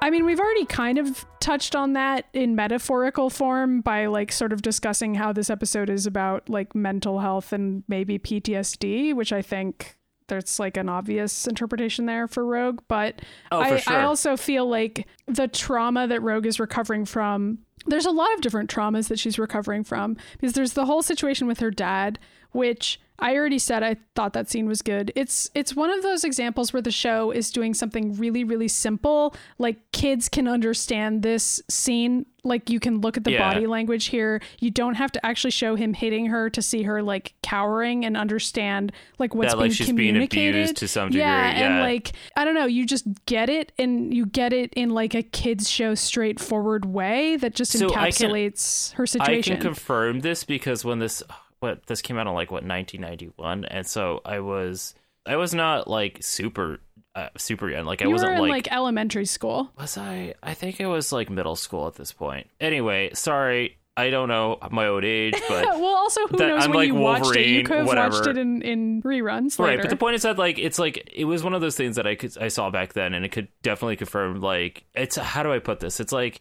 when you're a kid or even like a really young teenager, you can identify when there are other classmates of yours or friends of yours who have abusive parents because of the way that they react to things would be very different from the way I would because I have I had great parents, so like I don't have any complaints, but I would definitely I definitely had some friends and classmates that would like be afraid of their dads yeah, which is like a thing I never experienced, and they would be like crying if their dad would come home and I was like what the fuck is going on here like you know Yeah. and so like I think a kid can like translate what's happening from in their that scene parents in ways that are different than if you Right. wouldn't need to hide things from your parents. Yeah, yeah, yeah. And so like I definitely like I can say like from my experience of watching the show and like other shows that try and do this, which weren't that frequent. Like X Men was one of the few. I think Gargoyles was another one that tapped into it, and Batman at the time. But um, I definitely remember this as a kid. It being like this chick is like getting beaten by her dad, essentially. Like that's that's how I translated it as a child. So this is something they wrote for a kid to understand. They did it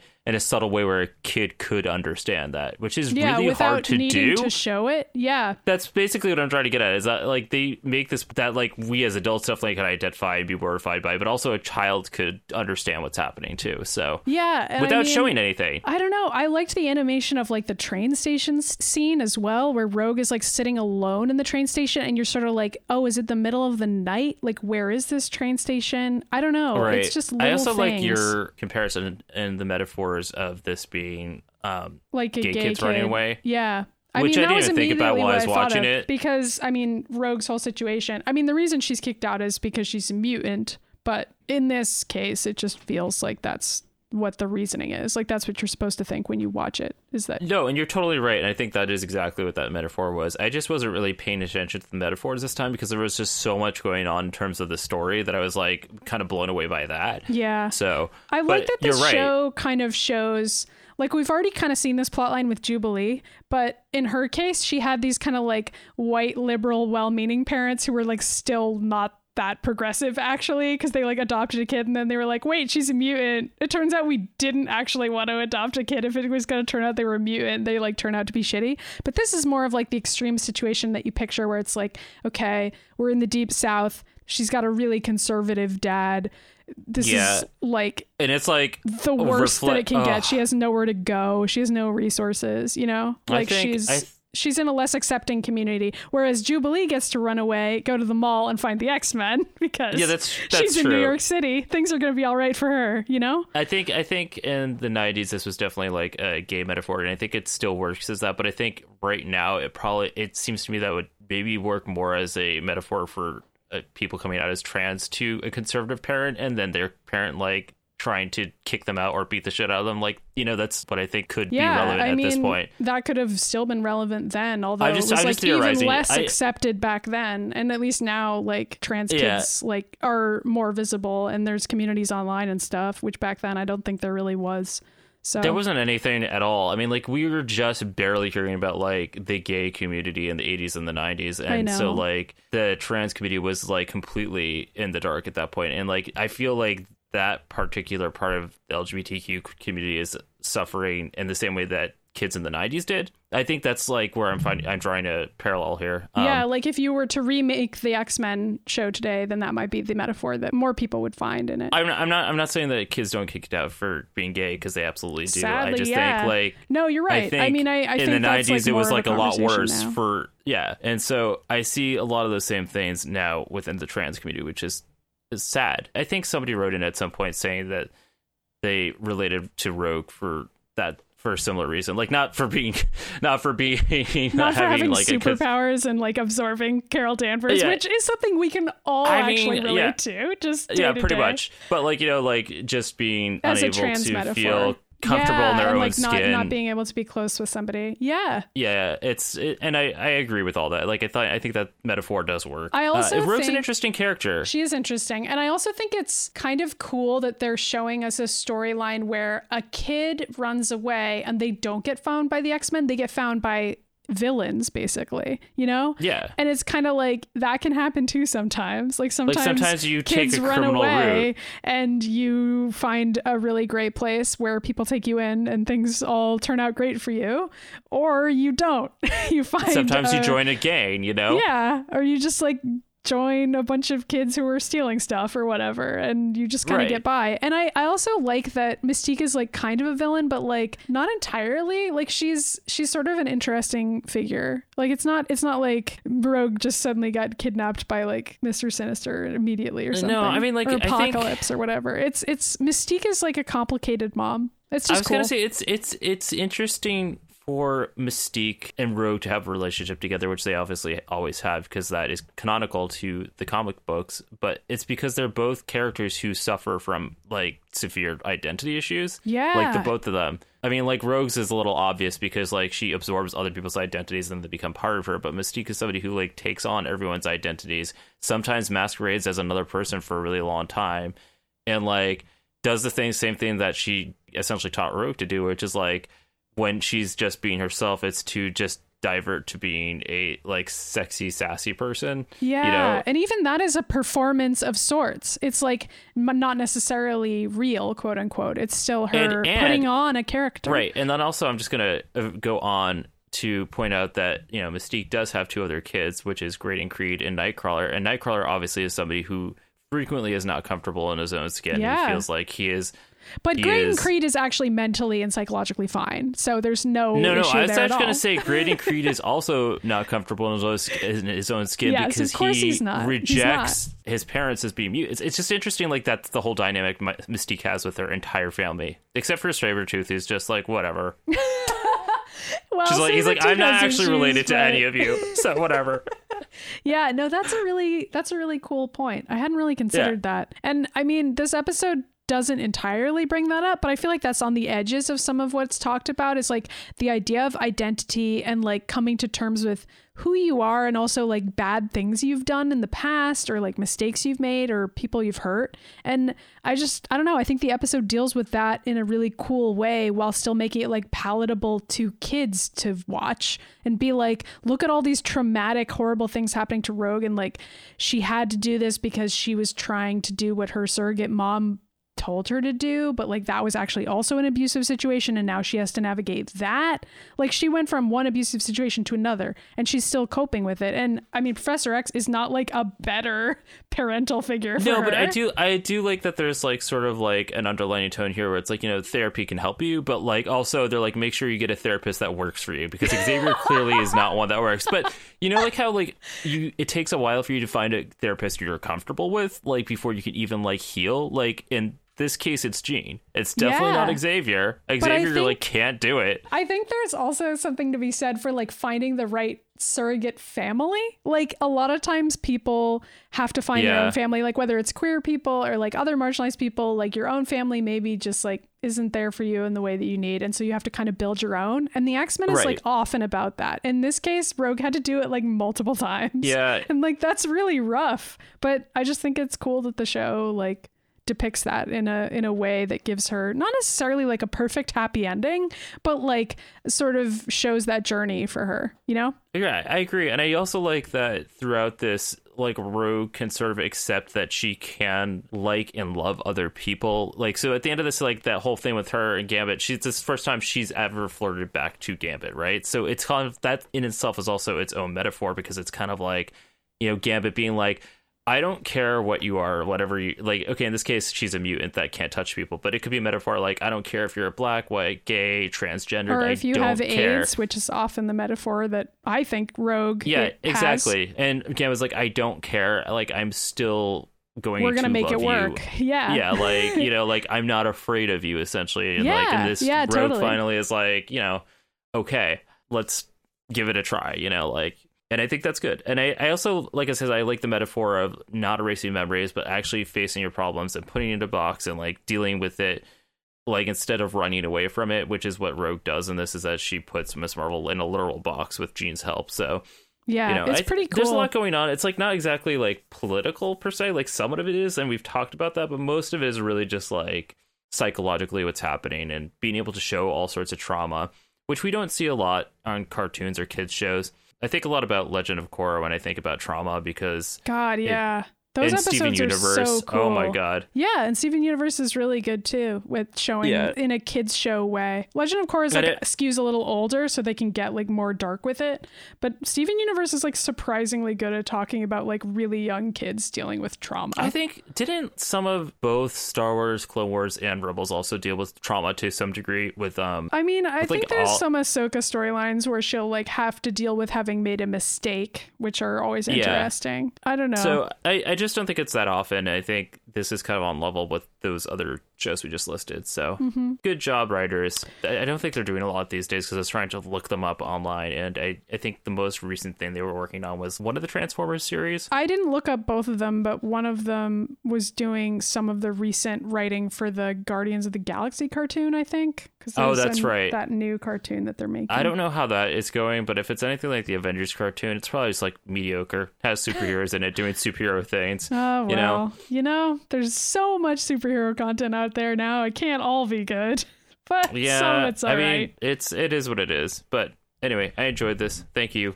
writers, producers, whatever. okay, All right, who's that X Men?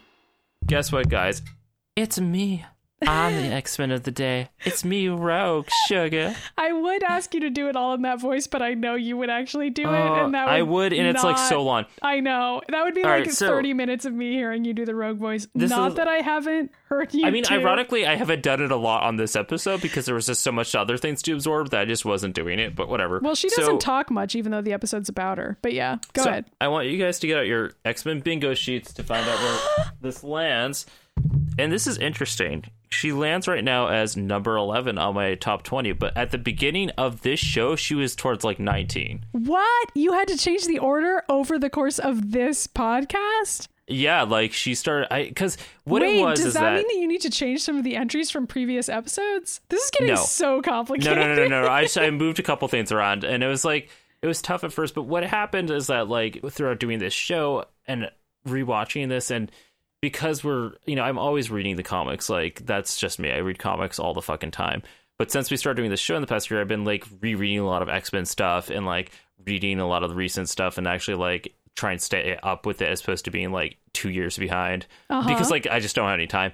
And uh, you know, wa- watching this show from a critical lens and being like, you know, who is actually really great is Rogue. And I remember when I first got into the X Men, I really, really loved Rogue like a lot, and I liked her up until Anna Paquin ruined her, and then I just got so mad about how bad Anna Paquin was as at being Rogue and how they wrote Rogue into the movies that like I, I, just don't couldn't think get it's Anna past that. Paquin's fault per se. No, it's it's not her fault. It's but the it's it's it's Bryan Singer and like the entire creative team. But yeah, I get what you're saying. yeah, and they kind of warped the image of her for a long time. Yeah. But like, you know, she's a great character. She just is a very good character, an interesting character, and like, you know, one of her best friends, Steph, Well, is obsessed with her. So, yes. I, and I used but to be now like, I am too. Now I'm on board as well, and I was Yeah. never really before either. And I should go Right. back and read some Rogue comics. So I hope you have some recommendations for me for this very section. well, here I'll just I'll Just read go through what it. her origin is. Yeah, uh, her real name is Anna Marie, which was Mm-hmm. not the case until after the first X Men movie, and obviously they harkened on Anna Paquin playing her, so they changed it to Anna. And in the movies, she called herself Marie, so they were like, okay, well, let's put that in there too. So that's how it happened. Sometimes she goes by an alias of Anna Raven, which I like a lot more. I just wish her name wasn't Anna because it's just like Anna Paquin again. Yeah. Um, her powers include choice. right. Uh, her powers include absorption of abilities, memories, personality, and physical characteristics of others via touch, superhero strength, and flight, which we all know. Okay, so here's where things get interesting. So she was originally designed for Miss Marvel number 25, but the series was canceled before that, so she got moved into the X Men series. So originally she wasn't supposed to be an X Men character, and it also explains why she has like why her whole story is set up for Miss Marvel. Right. Um, and there have been some continuity errors in the comics about like what her situation was as a kid and like if she had a family. So basically, people haven't done the research. Like writers have not done the research when writing her. So we have three different alternate ways that it could have happened. And it's like one, her father kicked her out when she discovered she had mutant powers. That's one interpretation. Another interpretation is that she never really knew her father because he left when she was an infant. And another interpretation is that Mystique and Destiny just kidnapped her like really, really, really young because Destiny had like precog powers, and she's like she's gonna have powers we're gonna want, and kidnapped her when she was like a kid. We don't know which one it was because nobody has felt like going back and fixing any of that. we just know that she's essentially raised by Mystique and Destiny. But what we know about her family is that her parents, Owen and Priscilla, married into their relationship early, and they lived in a hippie commune in Mississippi. Priscilla eventually disappeared, and her sister Carrie took care of Rogue. Rogue's first boyfriend, Cody, kissed her impulsively at one point when they were on a date, and her powers manifested and put him into a coma, which we saw in this episode. Mystique and Destiny approach Rogue to take her in as her daughter, in which I put a note here that Chris Claremont has publicly stated that if he had not left Marvel in 1991, I mean, he came back. We know that he's been writing for Marvel for a long time again, but he left in 1991 when things were like fucked up there for a little while. And his plan was to make Mystique be her biological mother. And so that's probably what we should just assume at this point is that she is supposed to be actually her mom.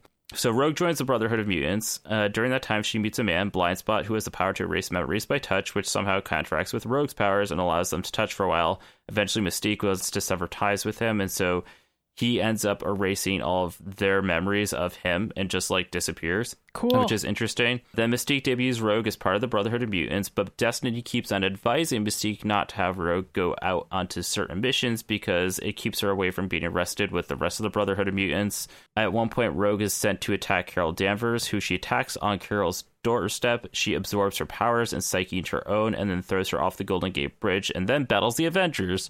It's going to be very Avenger heavy in this, by the way. Right. It's very half and half, like top to bottom. And then at some point at the Pentagon, she has a fight which leads her into fighting with Wolverine and Storm. She often was frequently paired off when she was a villain, fighting off as Dazzler's arch nemesis.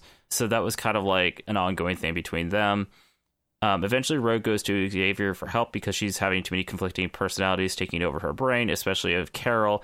And of course, Xavier is like, all right, you can join the X Men. We'll do you as a prob- probationary member to start off with. And all the X Men threaten to quit if she joins. And like, Classic. Xavier's like, yeah. And Xavier's like, only two of you have ever like met her before. And those two people are Nightcrawler and Storm, who are like her best friends, which is funny. So Xavier somehow convinces them to shut the fuck up, probably by erasing their memories too. While the X Men meet up with Wolverine in Tokyo at one point, his betrothed Mariko welcomes Rogue with greater warmth than any of the X Men, and so because of this, Rogue and Mariko bond. And at some point, when Mariko is attacked, she Rogue jumps in front of the laser, attacking Mariko, and ends up getting mortally wounded. And Wolverine offers Rogue to use his healing factor, even though it may kill him. And so, because Wolverine and Rogue have this trust between them, the X Men eventually like, okay, yeah, let's let's give this a real chance now. She obviously is doing what she can. Um, at one point, when she overheard a message from Carol Danvers' lover, Michael Rossi, the Danvers persona took over, and Rogue, as Carol, infiltrated a shield helicarrier to save him. And this ended up wrecking the psyche, and she felt really bad for what happened to Carol. And so, like, Rogue was going back and forth with that for a while again. Uh, at some point in time, Wolverine and Rogue were captured on Genosha back when Genosha was evil, and Wipeout canceled their abilities for a little while, in which Rogue was sexually molested because they could touch her. So they, like, basically raped her, like, in the comic books. Like, that's a legitimate canon thing that happened. Ugh. Yeah, and then she withdrew into her own subconscious to get away that she let Carol Danvers take over for a little while during that. And then eventually, at one, some point during a battle with Master Mold, uh, she is pulled into the Siege Perilous, which is a bunch of bullshit, which maybe we'll never have to talk about on the show, but trust me, the Siege Perilous is stupid. where she is judged by other dimensional forces and purged of her Carol and her powers. So Rogue then goes back to the X Men's base in the outback of Australia during that time when they were pretending to all be dead and found it overrun by the Reavers. She ends up stealing Gateway's powers and transports herself away to the Savage Lands to save herself. During her time there, she fights Carol again, now controlled by the Shadow King, and is forced to take her powers again, in which Magneto appears here. And this is during the whole time that Magneto and Rogue are like trapped in the Savage Land together, and they're definitely like showing mm-hmm. romantic interest towards each other, which is weird and not weird because it's not really ever clear like how old Magneto is supposed to be anymore because he just And he's Rogue like is wearing that super sexy Savage Land outfit. Yeah. Yeah, yeah, yeah. And they all work together with Nick Fury and Ka-Zar to battle the evil Zaladane, who is trying to conquer the Savage Land. She then returns to the X Men, and they that's when the X Men was getting so big they had to split it out to two teams, which is like you know X Men Blue and I think Gold or Red. I can't remember. I think it's Blue and Gold. And Rogue is assigned to the Blue team, where she meets the new member Gambit, and they start flirting like crazy. Uh, Gambit's ex lover Belladonna, who we met in a previous episode, goes to Cody, who's still in his coma, and kills him. But Rogue makes good with her as Ghost later. Don't worry. Mystique also reveals that she has two other sons, Graydon and Nightcrawler, and Nightcrawler and Rogue, who are already bonded as pretty close friends, get closer and consider themselves siblings. And then after Cyclops' first death in the X Men team, Rogue is made the new field team commander, which is awesome. Oh, I'm trying to see if I can skip any of this because there's so much of it. Um, okay, You're gonna Rogue. skip all the romance between Rogue and Gambit. The will No, I mean they? we just did that's that's always building. Uh, and then at one point she joined Storm's Extreme X Men team, which I really enjoyed, in which was searching for Destiny's Diaries. And during that time, she asked Sage to jumpstart her, her powers to help her control every power she had, because at some point they learned that Rogue can absorb powers and then keep them forever. She knows how to do it. This is starting that rocky time where she can and can't at certain times. uh, during the fight with Vargas, which I talked about on Gambit's uh, bio, Vargas impales both Rogue and Gambit with a sword, which ends up causing them to lose their powers for a little while. And Rogue and Gambit spend some time living in another country, essentially, where they just like get to live in a beach house together until eventually they're re- asked to rejoin the X Men. And she asks Sage to jumpstart Gambit's powers, so she does it, and then. Gambit's like, can you restart Rogue's too? And Rogue's like, ah, no, you don't need to do that.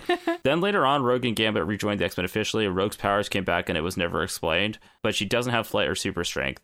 During their fight with Golgotha, Rogue and Gambit have a huge fight about the relationship, and Gambit says if because Golgotha is essentially like manipulating their their emotions, and during that, Gambit says that if they could have touched, that he would have dumped her sooner because she would have just been a one night stand for him. Whoa. And then also at the same time, Golgotha like manipulated Wolverine to like admit that he also was like romantically and sexually interested in Rogue, so they started making out. And then eventually Emma Frost interrupted this. She's like, um, excuse me, what's happening? and then after that, Emma tries to provide telepathic therapy for Rogue and Gambit to try and fix fix their relationship stuff. But then Fox joins the team, which turned out to be Mystique trying to seduce Gambit to like mm-hmm. get him to break up with Rogue because she doesn't approve of Rogue's taste in men. And it's like, Mystique, you don't get to judge of all people. All right, you fucked Sabretooth. So it does create a rift for a little while, and Rogue ends up dating briefly this guy Pulse who can cancel out her powers, but that is so brief and nobody cares. and then when Cyclops goes to space to battle a villain Vulcan, he leaves Rogue in the authority of the team again, of a different team, which includes a whole bunch of villains, including Mystique.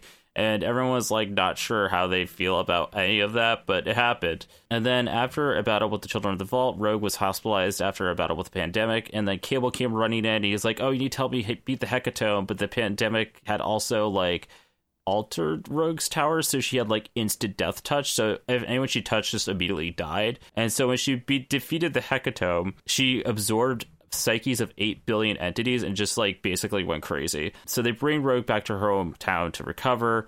And while they're there, they're attacked by the Marauders looking for Destiny's Diaries. And during that time, Mystique reveals that she had been working with the Marauders and Mr. Sinister the whole time, and they kidnap Rogue like immediately. And the reason why that she's kept alive is because they're trying to get the Destiny Diaries out of like Rogue's brain. ah. Um, this is this is also during the time that Gambit had defected and gone back to Mr. Sinister again for a while. right, right. And then the whole stupid baby story happens here. Which I think I've this is like the third Wait, time I've had to talk about. You mean? Yes. Yes. In which Mr. Sinister says there's no cure for Rogue, so Mystique like tries to kill Mr. Sinister, and then by draining his powers by putting Rogue against her skin, and then she pushes the baby against Rogue's skin to cure her because Destiny's Diaries said that would happen, but then nothing happened, and Rogue wakes up and she's mortified that Mystique tried to use the baby to save her by killing the baby, and Rogue's like, I can't fucking do this anymore. And so Rogue but also leaves. the baby is fine anyway, and Mystique is Yeah, like, I'm just tells- gonna go, honestly. Yeah, and then she tells Gambit not to follow her. And then Yes. that other story that I've talked about, both with like Gambit, I, I don't know, where like she's being manipulated by Danger. The, when Danger Room came alive and like became the character Danger, and it was like this like mm-hmm, other mm-hmm. fake universe that Danger is creating. And then Xavier eventually was like, "Oh, whoopsie! It turns out that Rogue's powers hadn't fully developed. I'll just get rid of that blockage in her brain to do that." And like now she can touch people and control that. Oh my god. And so then I she knew that, but I forgot about it. I I know. It's like I feel like we keep on coming back to that plot point because we've because it's so intertwined all these stories. absurd that it's like, I know. how was that introduced as a thing? Whatever. I don't And, know. like, so then she meets up with Gambit, and things are great. And they rejoin the X Men in San Francisco, where a bunch of stupid shit happens. And during the attack on the X Men by Amplet, Rogue protects the students under the attack of Predator X, which I talked about. But she does this by absorbing all the kids' powers and putting them unconscious. So whatever. You gotta do um, what you gotta do. Yep. during the events of Necrosha, Destiny was resurrected, and after they had defeated the Black Queen who had resurrected everyone, Rogue had to tearfully say goodbye to Destiny again. And then for a while, Rogue was Hope's protector. And then Rogue then became torn between her feelings between, between Magneto and Gambit, and ultimately she ended up choosing. Wait, did you say Mag- I said Magneto, right? Yeah. Okay, I was worried that I said Wolverine and Gambit, but whatever. No. Uh, and then Rogue ultimately chose Magneto at the end of that. Which that. is weird, but okay. Yeah, and then uh, then Rogue went to join Wolverine's X Men in New York because Cyclops' team and Cyclops himself was just like fucking wildly out of control because he was just like a clone copy of fucking Xavier. and during this time, she has that iconic battle that was between her and She Hulk. Which I would love to see that someday, but that means we would also have to introduce She Hulk. Hello, MCU. I'm here for Um, it. Make it me too. happen. Uh, and then after Xavier's death again, Rogue finds Wanda, the Scarlet Witch, placing flowers at his grave, and she screams at her, saying that he she was responsible for it. And so she tries to kill Wanda, but they're interjected by this Salance being sent by the Red Skull. Which then eventually leads to Rogue being asked to lead a new Avengers team, the Avengers Unity Squad, which she is with still with today. She's still leading that team. Wait, Okay, I just like I, I wrote a note here that I'm already laughing at because it says during a fight with Grim Reaper, she absorbs some of Wonder Woman's powers. Wait, what? yeah, there's a DC crossover. It's it's just a, a little thing. I think I was just like getting tired of writing notes, and I just like for some reason write Wonder Woman. All right, so What- eventually wait, she absorbs. what were you thinking of? I think it's supposed to be Wonder Man's powers. Because he also has super strength and like flight, so like so she takes Wonder Man's powers, not Wonder Woman's, and kills the Green Reaper. And then she absorbs Wolverine's powers to stop Scarlet Witch, but then Rogue is ballistic, seeing her and like tries to kill her. But then I think she does kill her like temporarily, if I remember correctly. Wait, And who then Rogue- kills her? Rogue. And then Rogue kills the Green Reaper, and then Oh seconds later, everyone is resurrected again, and Rogue forgives Scarlet Witch. Okay. And Scarlet Witch casts a spell on Rogue to get rid of all, give all the powers back to owners, and to take all the things out of Rogue's brain again. But for some Oh. reason, Rogue still retains her super strength and flight. Sure. And then more recently, Also, like just, Wonder Man is just in the background, being like, "I guess I'm not gonna get my powers back. I'll just be in a coma or something." yeah, Wonder Man, one of uh, Scarlet Witch's lovers, whatever. Maybe that's why she's like, you don't deserve those back, asshole. So then, after a fight with the Red Skull, who had taken like a piece of Xavier's brain and put it in his own to give himself psychic powers, Rogue was asked to be in charge of the Avengers Unity division again, in which the her entire team was attacked by him when he was psychic, and they brainwashed her and put her into Pleasant Hill, which was Maria Hill's like prison where Oh, they would God. brainwash villains and put them in there and make These them think they were like the normal new people. comics, right? I read some of the well, new-ish, like from. I didn't. I didn't like the. Pleasant. I didn't hate the Pleasant Hill stuff. I felt Yeah, like yeah, that yeah. was very Marvel, and I felt like that worked.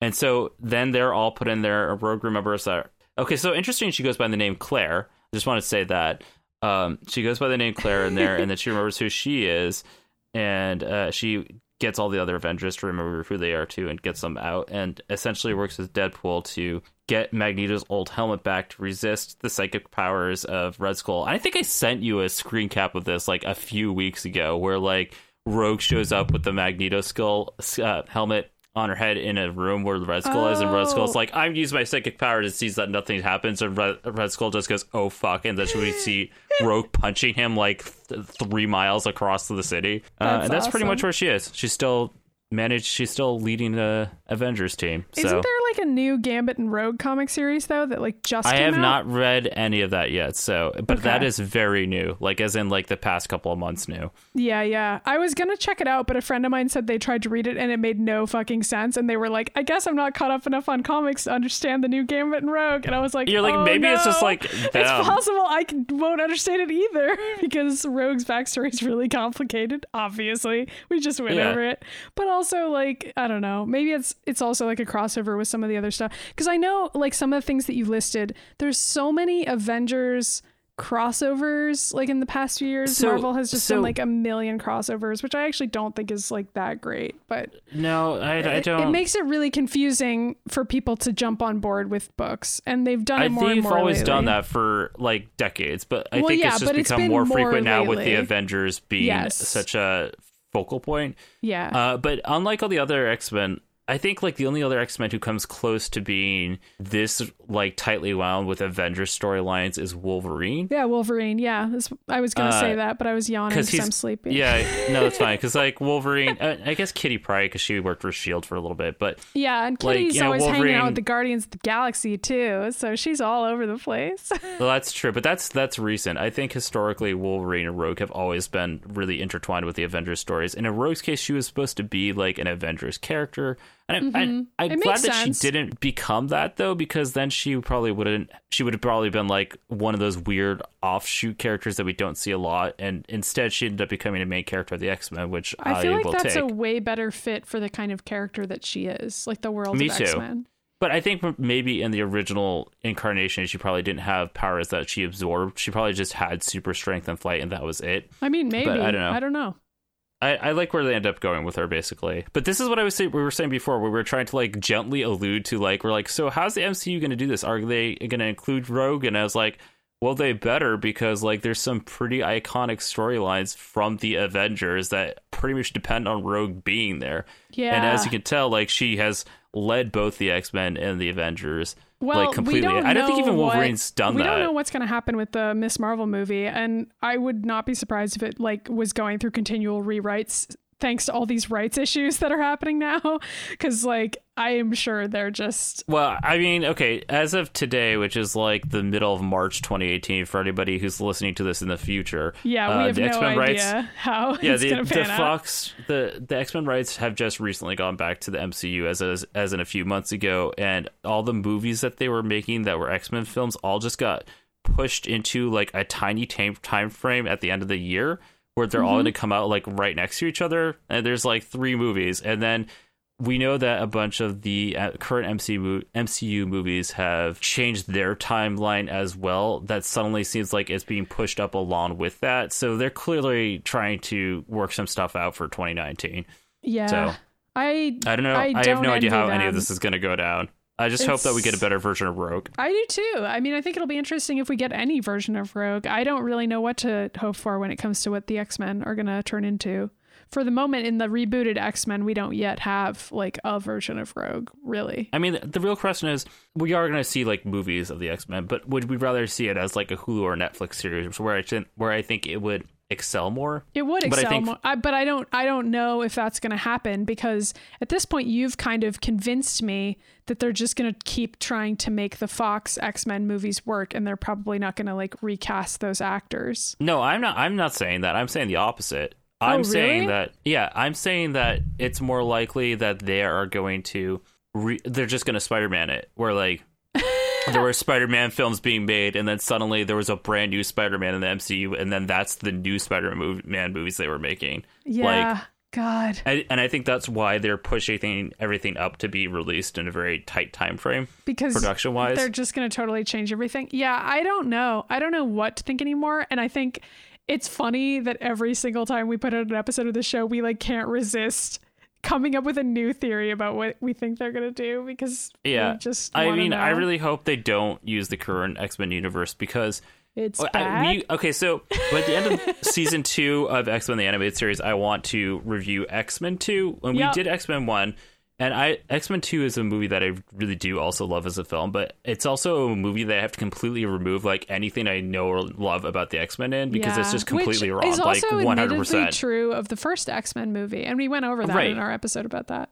But Yeah, but it's like somehow worse than the an X two. But X two is a great film, like it's a good movie, you know. But it's just but it's not the has X Men. nothing to do with the X-Men. Yeah, Yeah, well, you know? we'll, we'll get there. It's been a few years since I've seen it again, so like, I mean, obviously I've seen it multiple times, duh. But you know, Yeah. it's been but I would prefer the MCU try and like I think would- what I would like to see them do is do like their main X Men lineup as movies, and then have spin off Netflix series for like maybe a New Mutants Netflix series or something like that, or like Cable and the X Force as a Netflix series because they can get all Jessica Jones in there and just be dark as fuck. That would be fun, but I don't know if that's going to happen now with Deadpool 2 having like X Force characters and stuff in it. I don't know. Maybe Deadpool 2 will just like at the end, Deadpool just shows up at the Avengers Mansion or whatever. Like I don't even know what will happen. At Deadpool and Cable just like time travel to another dimension. They're like, okay, we're the only two characters coming over from this dimension into this one. Bye. That would be amazing. And they're like making out when Oh, they come out of the portal. Speaking of which, so. who's gay? Oh yeah, we have another segment on this show that isn't the segment where we just talk about Fox and the MCU for ten minutes. I that mean, was should that have its own theme song? You should like make a If I theme song have for time that. to Like, write one, I will because it keeps coming like- back, and it's not an intentional. It, it shouldn't be an intentional segment. It should just. Be I think it's gonna be like a segment for like the next year until something fucking happens. You know. I know. God. Anyway, right. So who's gay? who's Who gay? is gay?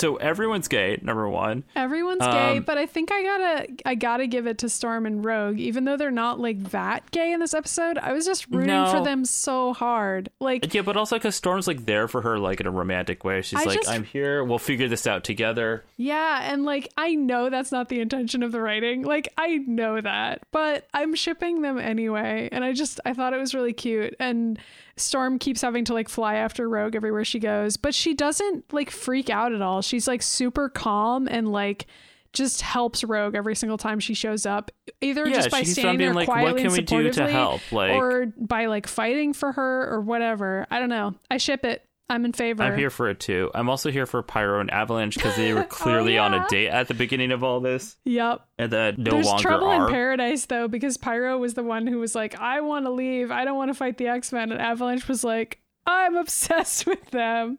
But whatever, they're still Pyro's they're like, still cute "Why?" yeah, Wolverine not that I was in the episode, but Wolverine well, and Cyclops yeah. were just fucking in the background, I guess. I think it's mostly just Rogue and Storm in this. Mm-hmm. And Pretty, then um, pretty great episode for them. if they had done it correctly, uh, technically Mystique and Irene would be yeah, but gay together, Irene like doesn't exist canonically. on this show. But yeah, No, you're right. she does in Evolution though, so that's nice to see. Man, I do not remember X Men Evolution like at all. I I, don't think you watched it consistently. I, really. I, think you watched this show consistently, but I don't think you saw Evolution. I don't think I've seen. I don't even think I've like actually sat down and seen every episode of X Men Evolution. So that'll be weird to like actually watch it. That's a separate day. This is already getting long, so we don't need to do that. Um, But that's who's gay. That is Um, who's gay. Do we have any reader mail? Yeah, do we want to rate the episode first? Oh shoot, rating the episode. I'll give it like a 4.5 out of 5. I'm only docking points for like the the moments at the beginning of the episode that I wasn't as into, like the blob and stuff. I like. I really want to give it a five because I really enjoyed it, so I'm just Go gonna go with a five. But I do think you have a legitimate point that like, what the fuck was with all the blob stuff? Because I was also like super annoyed by that. So Mm-hmm. I still really enjoyed the episode though. I, I'm trying to remember if I've ever given an episode of 5. I think maybe I have. I think I did with like Slave Island. Maybe I think I might have given Slave Island. a f- Who knows? Somebody else is probably keeping track of it, along with That's the- probably true. Keeping track of which your favorite X Men are in the list. Yeah. Anyway, reader mail. we have just a couple of reader mails, not a lot this week. The first one is from James, in which Hi, he writes in. So I think I know what Cable's weird line of next time try and steal candy from a baby to the Friends of Humanity dude. I think he is implying that it is the most difficult task that they would be capable of doing. Still a weird line. Uh, one possibility Oh. for a dish. Yeah, get it? That's really stupid, but sure. I think he might be right though. Uh, so one possibility for an additional politics section would be how the computer cube was doing all its calculations and decided it had to kill everyone instead of realizing that they could use Wolverine, which Cable realized, which sort of shows how computers and algorithms aren't always right. Although Oh. that's definitely a modern view and not something they were probably going for when they made the show. I really like that James. though. It's It- definitely that was- something that we talk about a lot now with like shitty algorithms on like Oh my god, especially me who fucking and- has to do market like I work in marketing and dealing with social media algorithms are the worst fucking thing I've ever had to deal with. They're evil. I mean, they're created not necessarily by evil people, but they do evil things. So Yeah. and they can be used for evil things. That's true. Algorithms, man. Uh, we had a tweet at us that I wanted to read that was from David, and it said, "At the Mutant Ages, just introduced your cast to a gas station attendant by having the "Which X Men is Gay" theme blasting on my stereo as they pulled into the station. Hashtag God's work. I love this tweet so much. I do too because I was like, this is amazing. Like, I can't imagine that being any better. I ho- hope that that gas station attendant has decided to check out the show. If so, welcome. And I hope you enjoy the song and I hope you enjoy the show. Shout out yeah, and to then you. and then I ooh, I just kicked my freaking table. Uh, Ryan is so Avalanche. excited that you're here. So basically, uh, if you guys want to follow me on Snapchat, you can, and that's at Dr. Yoshi two, and the doctor just being Dr. Yoshi, and then the number two. And some of you do, and sometimes you guys send me snaps, and like when I have time to actually open my Snapchat, I'll watch them. And uh, Drake had sent me one who has written in on the show before, and he was like out hiking and I said, enjoy there not being any snow there because we're in the middle of a blizzard up here right now. And he wrote back, thanks. Unfortunately, I have to give a magical lady a butter dish every 10 years or so. and then I thought he was just like making a joke because of the Gambit thing, but he actually confirmed that he lives there. and he's like, that is, and he goes, that is what we do here. Well, I'm glad to finally have it c- confirmed from somebody straight from the bayou.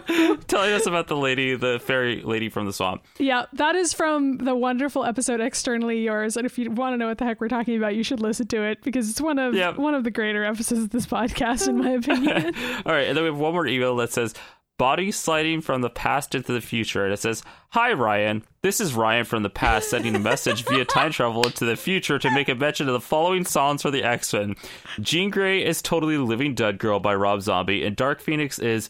E.T. by Katy Perry. Okay, I have to go body slide into Wolverine repeatedly. See you next time, Mr. Sinister. Ah ha ha, I mean Ryan. Oh don't know who that was. Some weirdo. I don't know. What a weird email.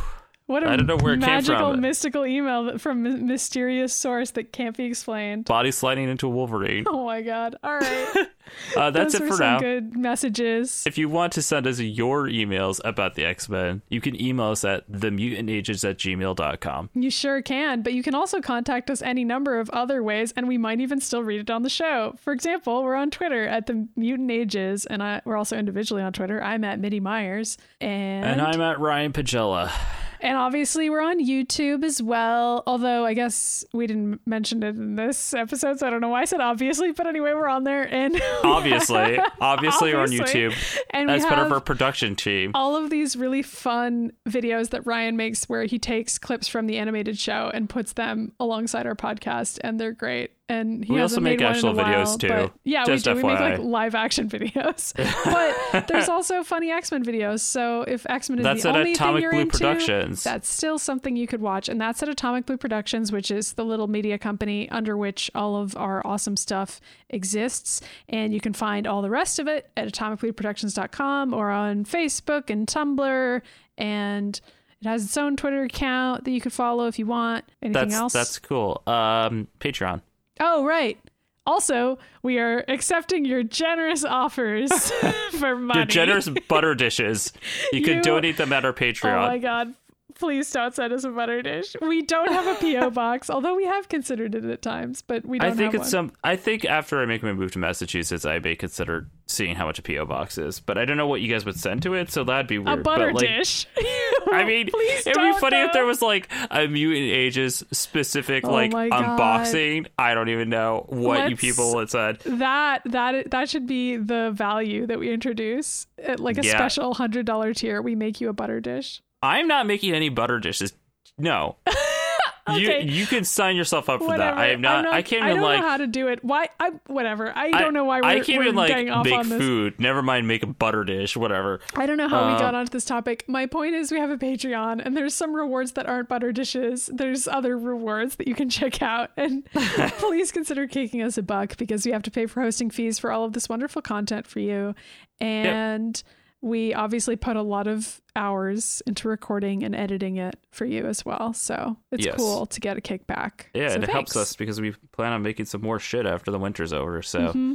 We did don't got it. it. We did it. We're here. That was a long episode because Rogue had a lot of stuff going on in her brain mm-hmm. there. She's got ah. multiple brains inside of her. Yeah, sometimes Red Skull, sometimes Magneto, sometimes I just like making shit up. Like that's not the case at yeah, all. like she doesn't that's, have any that's of those people. Ryan's personal fan fiction that he wrote about like a really intense rogue who has all of those people. Yep. Anyway, okay. Thank you for listening. See you next time. See you next time, sugar.